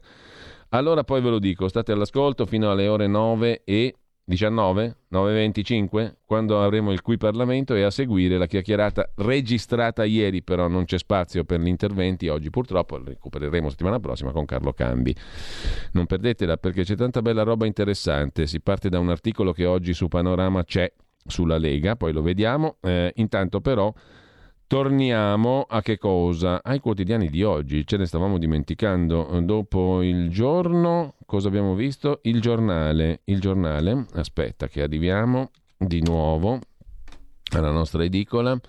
Ma il giornale l'avevamo già visto? No, mi sa di no. Non avevamo ancora visto la prima pagina de Il giornale di Augusto Minzolini che gareggia con Libero. Vittoria, l'Europa torna scusate se rido, vittoria, l'Europa torna cristiana. Sconfitto il politically correct. Dopo la rivolta dei moderati, Bruxelles ritira il documento bavaglio che vietava di nominare il Natale, un trionfo del buonsenso, per ora. Ho la vaga, vaghissima, vagherrima sensazione che i problemi siano altrove. Comunque, Ognuno si sceglie i propri, viva la libertà. Morisi messo all'agonia senza commettere reati, archiviazione per il festino dello scandalo. Un'intervista a Monsignor Mariano Crociata, autolesionismo che può portarci alla distruzione, la vicenda dell'Europa, del Natale, non si può dire, Maria e compagnia bella, e poi elite sui vaccini per Omicron. Israele dice siamo protetti contro le dosi, il Movimento 5 Stelle si ciuccia il 2 per 1000 e ancora in primo piano sul Green Pass rissa nella Lega contro Borghi. Anche Repubblica sottolinea questo. Contro Borghi si sono incazzati abbastanza in tanti a quanto pare. Una rissa è andata in scena, scrive il giornale, alcuni giorni fa al primo piano di Palazzo Montecitorio tra due deputati della Lega, scrive Adalberto Signore sul giornale di oggi, la rissa all'interno della Lega Montecitorio sul Green Pass e Borghi finisce nel mirino. Lo scontro tra Cristian Invernizzi e Guglielmo Golinelli, un faccia a faccia prima verbale poi quasi fisico con diversi vaffa. È la cartina di tornasole di quanto il Carroccio sia in affanno sul tema del Green Pass, scrive il giornale. Che lasciamo per andare a vedere anche il foglio. Il fatto l'abbiamo già visto, il Corriere il foglio avvenire, poi ci diamo un'occhiata anche al riformista, i soliti, insomma le prime pagine le finiamo là. Il foglio apre in prima pagina con il pezzo di Giulio Meotti sul Belgio che fa da apripista, maschio e femmina sono troppo binari, è meglio cancellare tutto, anche dalla carta di identità. Via il sesso dalla carta di identità. Esorto tutti i canadesi a prendersi tempo per onorare le donne, le ragazze, i due spiriti, lesbiche, gay, bisessuali, transgender, queer, intersessuali, asessuali. Così si pronunciò un mese fa Justin Trudeau, il primo ministro canadese, il politico più woke, più risvegliato d'Occidente. Due spiriti. Una persona che si identifica come dotata sia di uno spirito maschile che di uno spirito femminile. La formula di Trudeau ricorda molto il LGGBDTTI QQAAP, schernito in tv dal saggista francese Pascal Bruckner. Gad Saad, scienziato comportamentale alla Concordia University di Montreal, ha irriso così Trudeau e il F hashtag, hashtag cerchiolino um, cancelletto PKS di FNNM plus uh, Y anche le loro esperienze contano per favore sii più inclusivo quando il governo socialista spagnolo, Zapatero, varò la sua rivoluzione familiare, decise di vietare i tradizionali riferimenti di genere nei documenti relativi alla famiglia. Marito e moglie sostituiti da sposo A, sposo B, padre e madre da progenitore A, progenitore B. Adesso in Belgio via il sesso dalla carta di identità. Maschio e femmina sono troppo binari, meglio cancellare tutto. In Belgio la novità. Si è decisa un'altra strada. Il governo ha deciso di far cadere ogni riferimento al genere sulla carta di identità. I ministri della giustizia e degli affari interni e il segretario di Stato pari opportunità hanno presentato un disegno di legge. Femminile e maschile è una categoria troppo binaria. In Belgio il riferimento al genere scomparirà del tutto dalle carte di identità.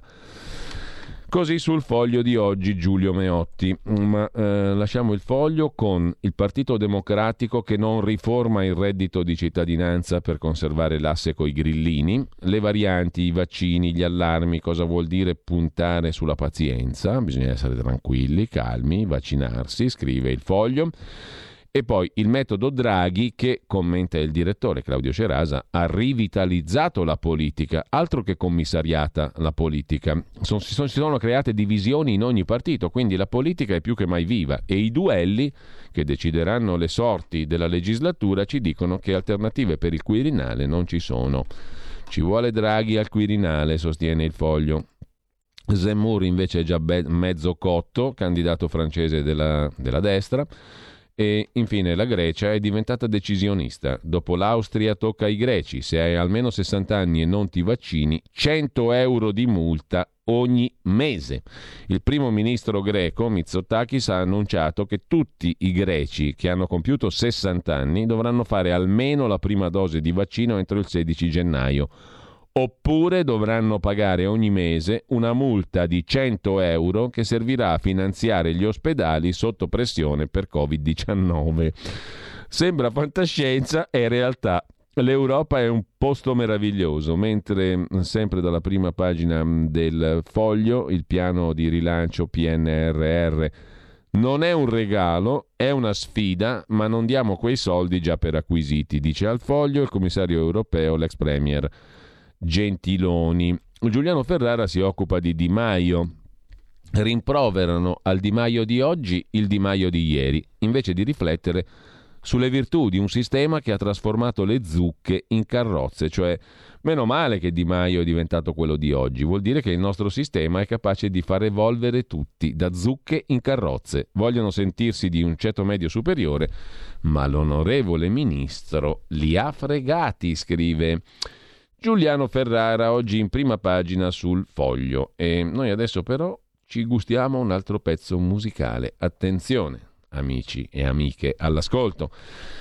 Per eh, 8 euro al mese, che musica mh, mm, migliore potete trovare? Da nessuna parte la potete trovare per 8 euro al mese di abbonamento. Adesso ci ascoltiamo il Kyrie dalla missa Ego Flos Campi di Juan Gutiérrez de Padilla, compositore spagnolo naturalizzato messicano che nasce a Malaga proprio oggi, il primo dicembre del 1605.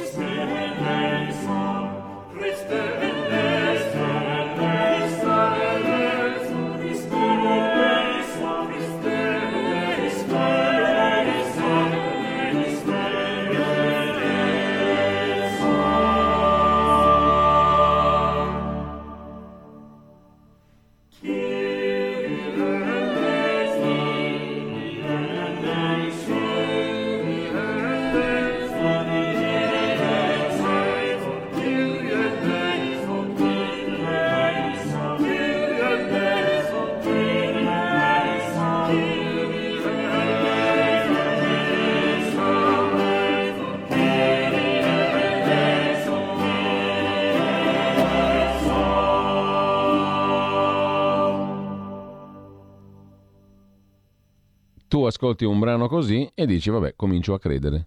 Ho fede anch'io in qualcosa, naturalmente, di superiore. Eh, Kirie dalla messa Ego Flos Campi, Fiore del Campo, di Juan Gutiérrez de Padilla, compositore spagnolo, naturalizzato messicano, nacque, nasce, nascerà a Malaga il primo dicembre del 1605. Noi torniamo mm, come un solo uomo, come sempre, al, ai quotidiani di oggi. Abbiamo visto anche il foglio, pensate un po', um, e ci gustiamo anche la prima pagina di Avvenire, il quotidiano di ispirazione cattolica. Si resta a scuola è il titolo, girandola di circolari sulle quarantene, poi si torna alla didattica a distanza non con uno solo, ma con almeno due o tre positivi in classe. Intanto l'EMA, l'Agenzia Europea del Farmaco, finanziata dai, farma- dalle, dai produttori di farmaci, che è una roba di straordinaria efficacia, senza alcun conflitto di interessi, come abbiamo sempre detto, comunque l'EMA smentisce Moderna. Eh, I vaccini sono efficaci anche per la variante Omicron, cioè in poche parole, perfino il produttore di vaccino ha detto forse il vaccino mio che produco io non è efficace contro la variante Omicron, l'agenzia di controllo che dovrebbe controllare è più realista del re. Dice no, no, no, guarda che il tuo vaccino è efficace contro la variante Omicron, anche se tu che lo produci hai detto che forse no. Quindi l'autorità di controllo è più zelante del produttore, diciamo così. È fantastico e li paghiamo anche perché comunque fior di milioni vengono dati all'Agenzia Europea del Farmaco. Sono circa 400 milioni all'anno, giù di lì, grosso modo. Eh, 400 milioni di euro naturalmente, non di Fiorini o di Carlini. Eh, dall'Austria alla Grecia multe per i non vaccinati. È l'altra notizia di prima pagina del quotidiano cattolico Avvenire. Il governo cerca fondi contro il caro bollette e le lanterne verdi pro profughi aspiranti tali eh, colorano i vari presepi. Eh, mentre lasciamo anche avvenire Cosa ci resta da guardare? Ci resta da guardare, volendo, la prima pagina del quotidiano eh, di Confindustria, mm, poca roba interessante, poco, poco degna di nota. Il riformista di Piero Sansonetti cosa ci racconta oggi? Una voce terrorizza il palazzo. Draghi vuole mollare.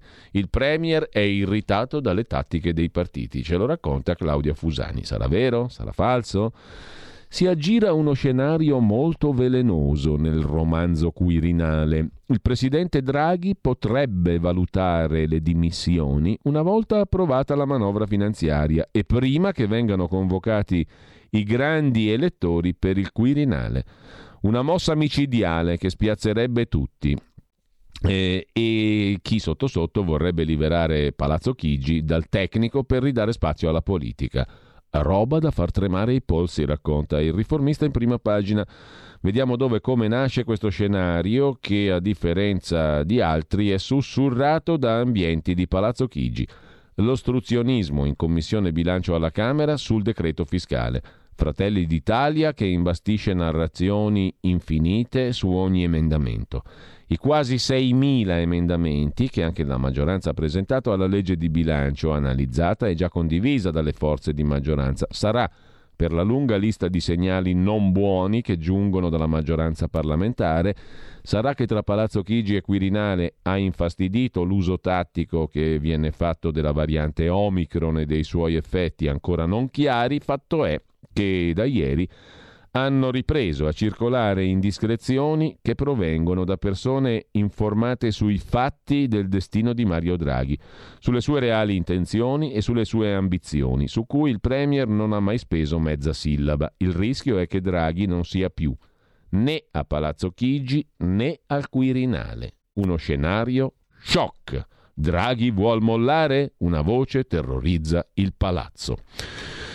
Così scrive il riformista in prima pagina. Andiamo a vedere anche domani il quotidiano di Carlo De Benedetti, dimenticati Zachi e Regeni, l'Italia ora celebra il dittatore egiziano Al-Sisi e fa affari con l'Egitto. Fincantieri e MBDA sono tra gli sponsor di EDEX, l'Expo della difesa organizzata dal presidente egiziano denunzia il domani di De Benedetti. Il manifesto apre invece con la prima pagina in bolletta. In Italia oltre 2 miliardi di famiglie in povertà assoluta, 775 mila al sud. Il rapporto Svimez, Associazione Sviluppo Mezzogiorno, fotografa la doppia velocità della ripresa. Le donne pagano il prezzo più caro della crisi, i partiti dicono a Draghi bisogna contrastare il caro in bolletta, ma le richieste sono tante. La coperta come tradizione è corta. Dietro front sulla DAD non si cambia, eh, con un solo contagio, niente didattica a distanza. Così sul quotidiano comunista Il Manifesto. Abbiamo visto quasi tutto, tranne a questo punto Italia Oggi. Smart working nella pubblica amministrazione sarà necessario l'accordo individuale che garantirà il diritto alla disconnessione non saranno consentiti straordinari, trasferte, lavoro disagiato o a rischio nella pubblica amministrazione, mentre dalla prima pagina mh, mm, del um, quotidiano diretto da Pierluigi Magnaschi passiamo alla seconda, laddove Marino Longoni si occupa mh, mm, di chi scoprì la xylella, processato come gli untori manzoniani. Il manzoniano dagli all'untore è sempre di moda, purtroppo. Hai scoperto la xylella? Finisci sotto processo. Diversi scienziati che nel 2013 avevano identificato il batterio della xylella fastidiosa come causa del disseccamento di alcuni ulivi e proponevano le misure di contenimento venivano accusati dai teorici del complottismo di essere al soldo delle multinazionali, complici dei poteri forti. Mentre si tentava di frenare l'avanzata del batterio, alcune persone si scagliavano contro le azioni di contenimento. Giù le mani dagli ulivi. Le manifestazioni si moltiplicavano. A Lecce, 29 marzo 2015, sul palco Nando Popu, cantante dei Sud Sound System e Giuseppe Serravezza, oncologo, presidente Lega Italiana Lotta contro i tumori, provinciale. A dar manforte ai cospirazionisti anche il governatore emiliano, con una vicenda che ha dell'incredibile, scrive Marino Longoni.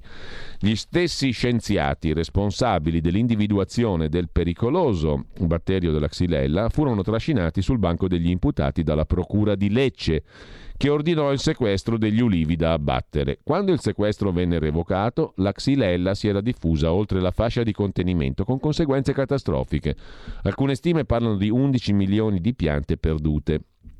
Stesso copione, conclude Longoni, si sta ripetendo nell'epidemia da coronavirus, con una parte della popolazione minoritaria che invece di seguire le indicazioni della comunità scientifica elabora e diffonde teorie complottiste, antiscientifiche grazie anche all'uso, spesso piratesco, dei social, identificando nuovi untori, contribuendo così a creare sconcerto e rallentando la lotta alla diffusione del virus, scrive Marino Longoni su Italia Oggi.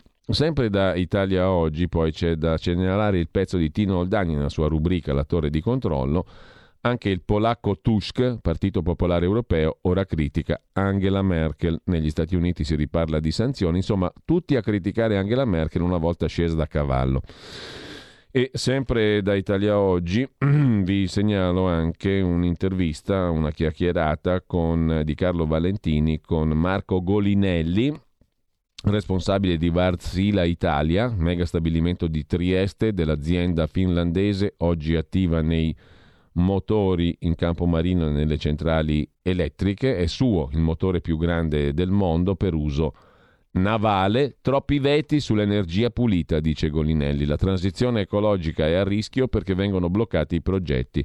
Il caro prezzi è ineliminabile visto che dipendiamo dal gas, dice Golinelli a Italia Oggi. Eh, da Italia Oggi chiudiamo con un'ultima segnalazione ovvero il pezzo di Roberto Giardina da Berlino, Oddio, il TG tarda di 44 secondi. È andata in crisi la Germania, che si ritiene la patria della puntualità, ed è sempre meno vero, scrive Giardina. Palermitano d'origine, un tempo per i ritardi davano la colpa agli stranieri. Anche la Germania, cara la mia signora, non è più quella di una volta. Torniamo ai fatti, mm, agli articoli principali di oggi, adesso dopo aver visto le prime pagine, di Marco Travaglio che mm, si fa in quattro, sono quattro pagine infatti, contro Silvio Berlusconi, Presidente della Repubblica, è il garante della prostituzione, è un mafioso, perfino il papà riciclava capitali mafiosi e via dicendo, di tutto e di peggio contro Silvio Berlusconi che non può fare il Presidente della Repubblica, un essere immondo così. Eh, Travaglio involto il suo giornale in quattro pagine dove c'è anche la biografia delle orripilanti vicende che accompagnano la vita di Berlusconi, la mafia, il riciclaggio, il peggio del peggio, Mangano, lo stagliere mafioso e poi dopodiché lasciato Berlusconi infame mai da eleggere al Presidente della Repubblica Andiamo al Corriere della Sera. Intanto avete scoperto cos'è il Mirabolano. Giulio, metti la tendina che andiamo a vedere un attimo tra i messaggi del WhatsApp 346 6427 756. Nel Mantovano il Mirabolano è una specie di prugna, scrive Fernando. Può essere, sarà senza dubbio, ma non è esattamente ciò che mm, intendevamo dire oggi. Borghi non mollare, scrive un altro, la Donato si è dimessa sui social in ogni posto che va riceve ovazioni. Borghi se ne andrà, troverà posto altrove. Bravi! Dopodiché la rassegna stampa che si posiziona tra il serio e il faceto è godibilissima, scrive mm, questa ascoltatrice. Mirabolano uguale fanfarone, spaccone. Bravo ad Alberto. Alberto da Pordenone. Uh, indovinato esattamente cosa significa mirabolano. Mirabolano, sia come aggettivo che come sostantivo maschile, se si può ancora dire maschile, significa colui che narra storie appunto mirabolanti e incredibili, cioè praticamente quello che legge la rassegna stampa. Il vostro mirabolano, eccolo qua che sta parlando in questo momento, colui che propala notizie inesatte o esagerate. Pensate che Zoom, adesso voi la conoscete perché è la rubrica di Antonino Danna, ma tanti tanti anni fa, con il mitico Sammy Varin, avevamo inciso una sigla Zoom era una rubrica ironica, sarcastica, che non è mai andata in onda su RPL e l'avevo inventata così per gioco io stesso tanti anni fa. Eh, si intitolava Zoom, la rubrica che ingrandisce il fatto. Cioè praticamente tu prendi un fatto che non vale conta niente, una stupidaggine, una cazzata, e lo ingrandisci a dismisura. Fai servizi, collegamenti, interviste, chiami gli esperti, organizzi il dibattito, eccetera su un fatto che non conta niente, ma che tu ingrandisci, no? Invece di approfondirlo, lo ingrandisci, è una roba diversa. Il conduttore di quella rubrica si chiamava Enrico Mariuana. Vi dice niente? Era naturalmente una roba tipo Alan Ford, no? lo spirito era quello di Alan Ford. Enrico Mariuana conduceva Zoom, la rubrica che ingrandisce il fatto. Avevamo fatto anche la sigla, era carina, eh? però non è mai andato in onda neanche il numero zero. Adesso magari lo recupereremo. Zoom, la rubrica che ingrandisce il fatto, condotto da Enrico Mariuana. Sarebbe magnifico anche a cappella, eh, il Kirie di cui sopra scrive un'ascoltatrice. Chissà, ehm, scrive Davis da Malaga, niente po' di meno. Eh, ascoltate amici che accade anche questo, la magia, la meraviglia della radio. C'è un ascoltatore di Malaga il quale ha ascoltato il pezzo di Juan Gutiérrez de Padilla, che nasce a Malaga proprio oggi, il primo dicembre del 1605. Quel Kyrie meraviglioso che abbiamo ascoltato prima è stato ascoltato anche dal nostro amico Davis da Malaga. Adesso sei obbligato a farti l'abbonamentino da 8 euro al mese, Davis, per favore, mm, sul sito radiorpl.it. Sostienici, abbonati. Chissà se questo Gutierrez de Padilla Sarà pa- Sentite che messaggio, ragazzi, non è, non è inventato, eh? è vero. Scrive Davis da Malaga, che ci sta ascoltando in questo momento da Malaga, in Spagna. Chissà se questo Gutierrez de Padilla sarà parente di mia moglie, visto che il cognome della mia consorte è Padilla ed è nata a Malaga che è la città da dove ti ascolto e ti scrivo. Un caro saluto, mm, scrive Davis da Malaga, che salutiamo cordialissimamente. Chissà, Può anche essere che tua moglie sia parente di Juan Gutierrez de Padilla, Malaga, 1 dicembre 1605. Draghi vuol mollare? Magari, scrive con quattro punti esclamativi un altro ascoltatore o ascoltatrice. Giuse, non trovo più la Lega contro il sistema mai seguito la maggioranza a discapito della nostra identità fatta di libertà, che parola meravigliosa, e responsabilità. Ora siamo in un casino enorme, bisogna decidere col cervello da che parte stare, senza paura, cercando di valutare i pro e i contro in questo casino, prima che ci caschi addosso. In secula seculorum, scrive un altro ascoltatore, il mirabolano che vi parla. Hm? In secula seculorum. Direttore, non l'ho mai sentito commentare un articolo di Marcello Veneziani sulla verità, perché sono articoli interessantissimi, Gino di Ostia e Maria. No, no, proprio ieri ho citato Marcello Veneziani, io lo trovo sempre come lei, condivido, condivido perfe- perfettamente. Marcello Veneziani è sempre stimolante, per fortuna che esiste come commentatore. Intanto eh, torniamo ai nostri articoli. Eravamo all'intervista a Luca Zaia, l'abbiamo intervistato proprio ieri pomeriggio qui a RPL. È una fase cruciale per il paese, dice Zaia oggi al Corriere della Sera. Il premier Draghi resti eletto al colle? Solo con tanti voti al primo scrutinio. Meglio evitare un cambio in corsa, dice Zaia. Il PNRR è l'ultimo treno, ci può far cambiare pelle e portare nella modernità. La Lega ha fatto una scelta importante, difficile, entrando in questo governo, ma ha deciso di non stare sugli spalti a guardare, bensì di entrare in campo. Questo è il governo che può cambiare l'Italia, dice il presidente Zaia. Siamo convintamente con Draghi, non abbiamo piani B, Sono tra quanti hanno sostenuto la nascita del governo Draghi e creduto nella scelta di una figura come Draghi, che ha dato standing internazionale al paese e ci ha consentito di rialzare la testa. È uno che decide, virtù rara che ha dato al suo governo un profilo innovativo. Eh, e non va distolto da quel che sta facendo. Detto che febbraio, quando si voterà per il Quirinale, è politicamente un'altra era, ci sono tante variabili a partire dall'evolversi della pandemia.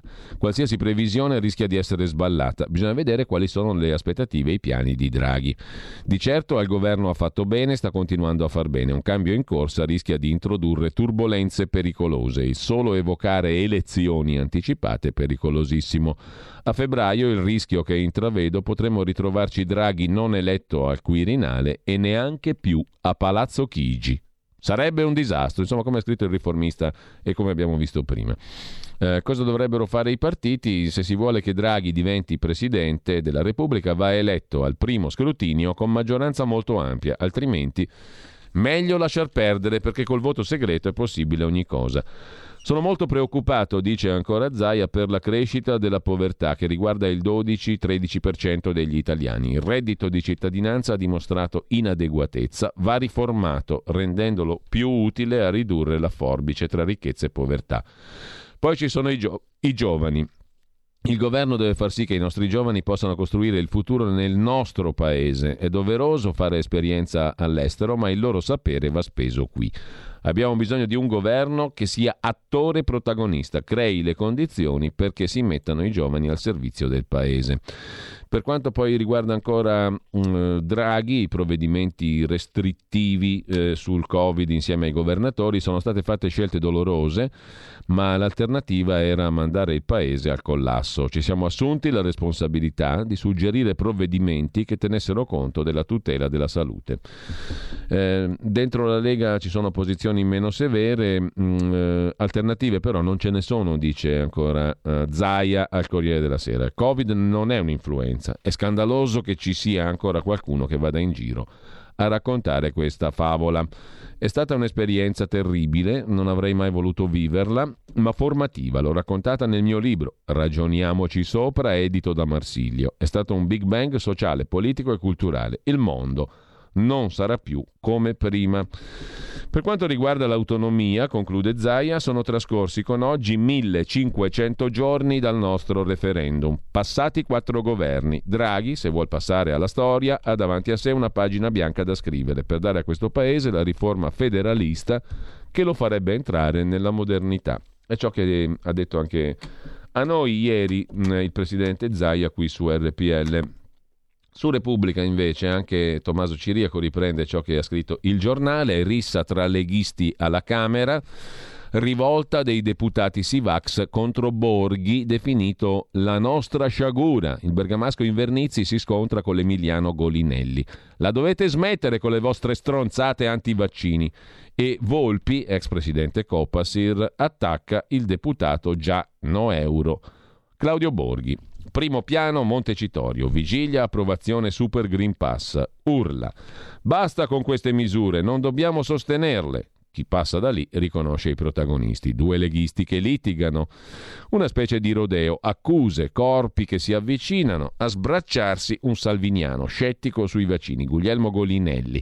Di fronte Cristian Invernizzi, bergamasco, a cui la pandemia ha strappato gli amici. Quando sente il compagno di partito inveire contro il Green Pass e mettere in dubbio gli effetti della pandemia, esplode. La devi smettere con queste sciocchezze, hai rotto il cazzo. Noi dobbiamo uscire da questa tragedia, dobbiamo vaccinarci tutti, tutti, grida Invernizzi, che non ne può più. La stragrande maggioranza del gruppo Lega non ne può più degli antivaccinisti. È la pattuglia capitanata da Claudio Borghi. Ne fa parte Golinelli, deputato trentenne a capo di un'azienda di famiglia che alleva maiali per il prosciutto di Parma nel luglio scorso in piazza contro il passaporto vaccinale insieme a Paragone, Sgarbi, Borghi. E così il rodeo con, eh, eh, con Invernizzi, così su Repubblica mentre Salvini diserta il vertice europeo che doveva unire i sovranisti europei, scrive ancora Repubblica. C'è un'intervista sul Corriere della Sera, ma andiamo veramente rapidi, a Letizia Moratti, vicepresidente della Lombardia, assessore alla salute, un ruolo più forte ai medici di base, una rete sul territorio, così cambia la sanità lombarda. Con la riforma. Meno pressione sugli ospedali e riduzione delle liste d'attesa, dice Letizia Moratti al Corriere della Sera. Avranno un ruolo fondamentale i medici di base, ma la riforma non è una legge che stravolge eh, la precedente. La sanità lombarda era ed è eccellente. Il Covid ha messo a nudo alcune debolezze sul territorio, sulle cure di prossimità. Vogliamo migliorare proprio lì. Una strutturata rete di specialisti ambulatoriali, medici di famiglia, pediatri per garantire ai cittadini assistenza che porterà una minor pressione sugli ospedali e l'abbattimento delle liste d'attesa. A regime ci saranno 203 nuove case della salute, 60 ospedali di comunità. Ad oggi ne sono previste 115 e 53, con un investimento di 488 milioni sul miliardo e 200 milioni di euro assegnati alla Lombardia nella fase 1 del piano. Per quanto riguarda i tempi, entro dicembre si concluderanno i progetti di fattibilità tecnico-economica per gli immobili. Con ehm, questa accelerazione, appena saranno assegnate le risorse dal Ministero, il 40% delle case degli ospedali di comunità verrà realizzato entro il 2022 un altro 30% nel 2023. Bisognerà convincere i medici di famiglia a lavorare in team sul territorio. Come si farà? Perché sono liberi professionisti, nessuno ci è riuscito prima. Li assumerà la regione? Il vero problema, risponde Moratti, è organizzativo. È un passaggio fondamentale da affrontare col governo. Bisogna intervenire. Se la situazione non verrà risolta a livello nazionale, si dovrà percorrere quella strada, regionalizzare. Per dare attuazione al PNRR, fare in modo che nelle case di comunità ci siano i medici necessari, è auspicabile una diversa organizzazione dei medici di base. Ne abbiamo parlato col ministro Speranza. Speriamo che si venga incontro a queste richieste.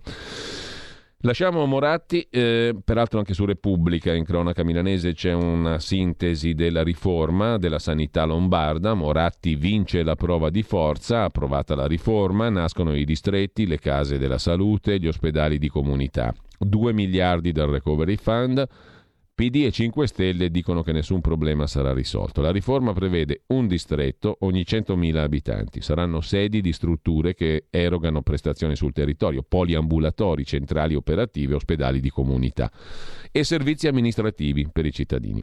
Secondo punto, le case di comunità saranno le strutture fisiche in cui opereranno i team multidisciplinari di medici, di medicina generale, pediatri, di libera scelta, specialistici, infermieri di comunità, professionisti e assistenti sociali. Terzo, gli ospedali di comunità, quindi distretti, case di comunità, ospedali di comunità, uno per ogni ASST al posto degli attuali POT. Si tratta di strutture di ricovero di cure intermedie che si collocano tra ricovero ospedaliero, tipicamente destinato al paziente acuto, e le cure territoriali. Alle ATS le vecchie ASL vengono assegnate le funzioni di programmazione, acquisto, controllo e sottoscrizione di contratti con i medici di medicina generale, alle ASST, alle strutture sanitarie e sociosanitarie, le funzioni erogative. La riforma stabilisce l'equivalenza e l'integrazione dell'offerta sanitaria e sociosanitaria di strutture pubbliche e private accreditate, come nella tradizione lombarda, L'assessorato al welfare avrà un ruolo più forte, con una funzione di indirizzo nei confronti delle agenzie di tutela della salute e degli erogatori pubblici e privati, così in sintesi su Repubblica. Dobbiamo fermarci e vabbè fermiamoci, ci fermiamo qui, buona prosecuzione di ascolto, poi Carlo Cambi registrato ieri sera fresco fresco per gli scorretti, eh, a seguire Zoom, la rubrica che ingrandisce il fatto con Enrico Mariuana. Buon ascolto.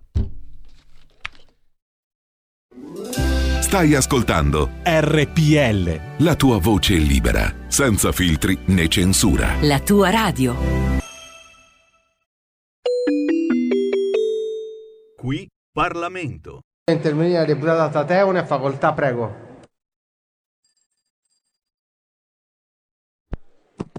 Grazie Presidente. Onorevoli colleghe e colleghe, Ministra Cartabia, sottosegretari, L'Italia si trova ad affrontare oggi una grave crisi sanitaria, economica e sociale e per il nostro Paese abbiamo il dovere di trasformare questa crisi in un'opportunità di rilancio e di rinnovamento. Finalmente l'Italia sta mettendo in atto profonde riforme strutturali e di sistema come mai fatto prima. abbiamo già approvato la delega al processo penale ed oggi, con questo ultimo voto, approveremo la delega per la riforma al processo civile, che prevede requisiti di semplificazione, rapidità e razionalizzazione. Questo comporterà più ricchezza, più investimenti, perché il ritardo della giustizia civile spaventa non solo gli investitori stranieri, ma anche e soprattutto i nostri imprenditori e i nostri cittadini. Quindi questo è un provvedimento coraggioso, ma soprattutto organicamente completo, perché semplifica la normativa, riduce i riti, riordina e codifica per materia, organizza il sistema e l'ordinamento. È una riforma che interviene sui metodi alternativi di risoluzione delle controversie, quindi sulla mediazione, sulla negoziazione assistita, sull'arbitrato. Modifica profondamente il processo civile di primo grado, il giudizio di appello e la disciplina del processo esecutivo. Permettetemi, Presidente e colleghe e colleghi, di ringraziare la Ministra Cartabia perché con questa riforma è stata accolta una battaglia che la Lega sta portando avanti da oltre vent'anni in questo Parlamento, ossia l'istituzione del nuovo tribunale per le persone, per i minorenni e per la famiglia. Per questi motivi la Lega voterà quindi favorevolmente a questo provvedimento, non perché lo chiede l'Europa, non perché lo chiede il PNRR perché lo chiedono i nostri cittadini che vogliono avere una giustizia giusta. Grazie.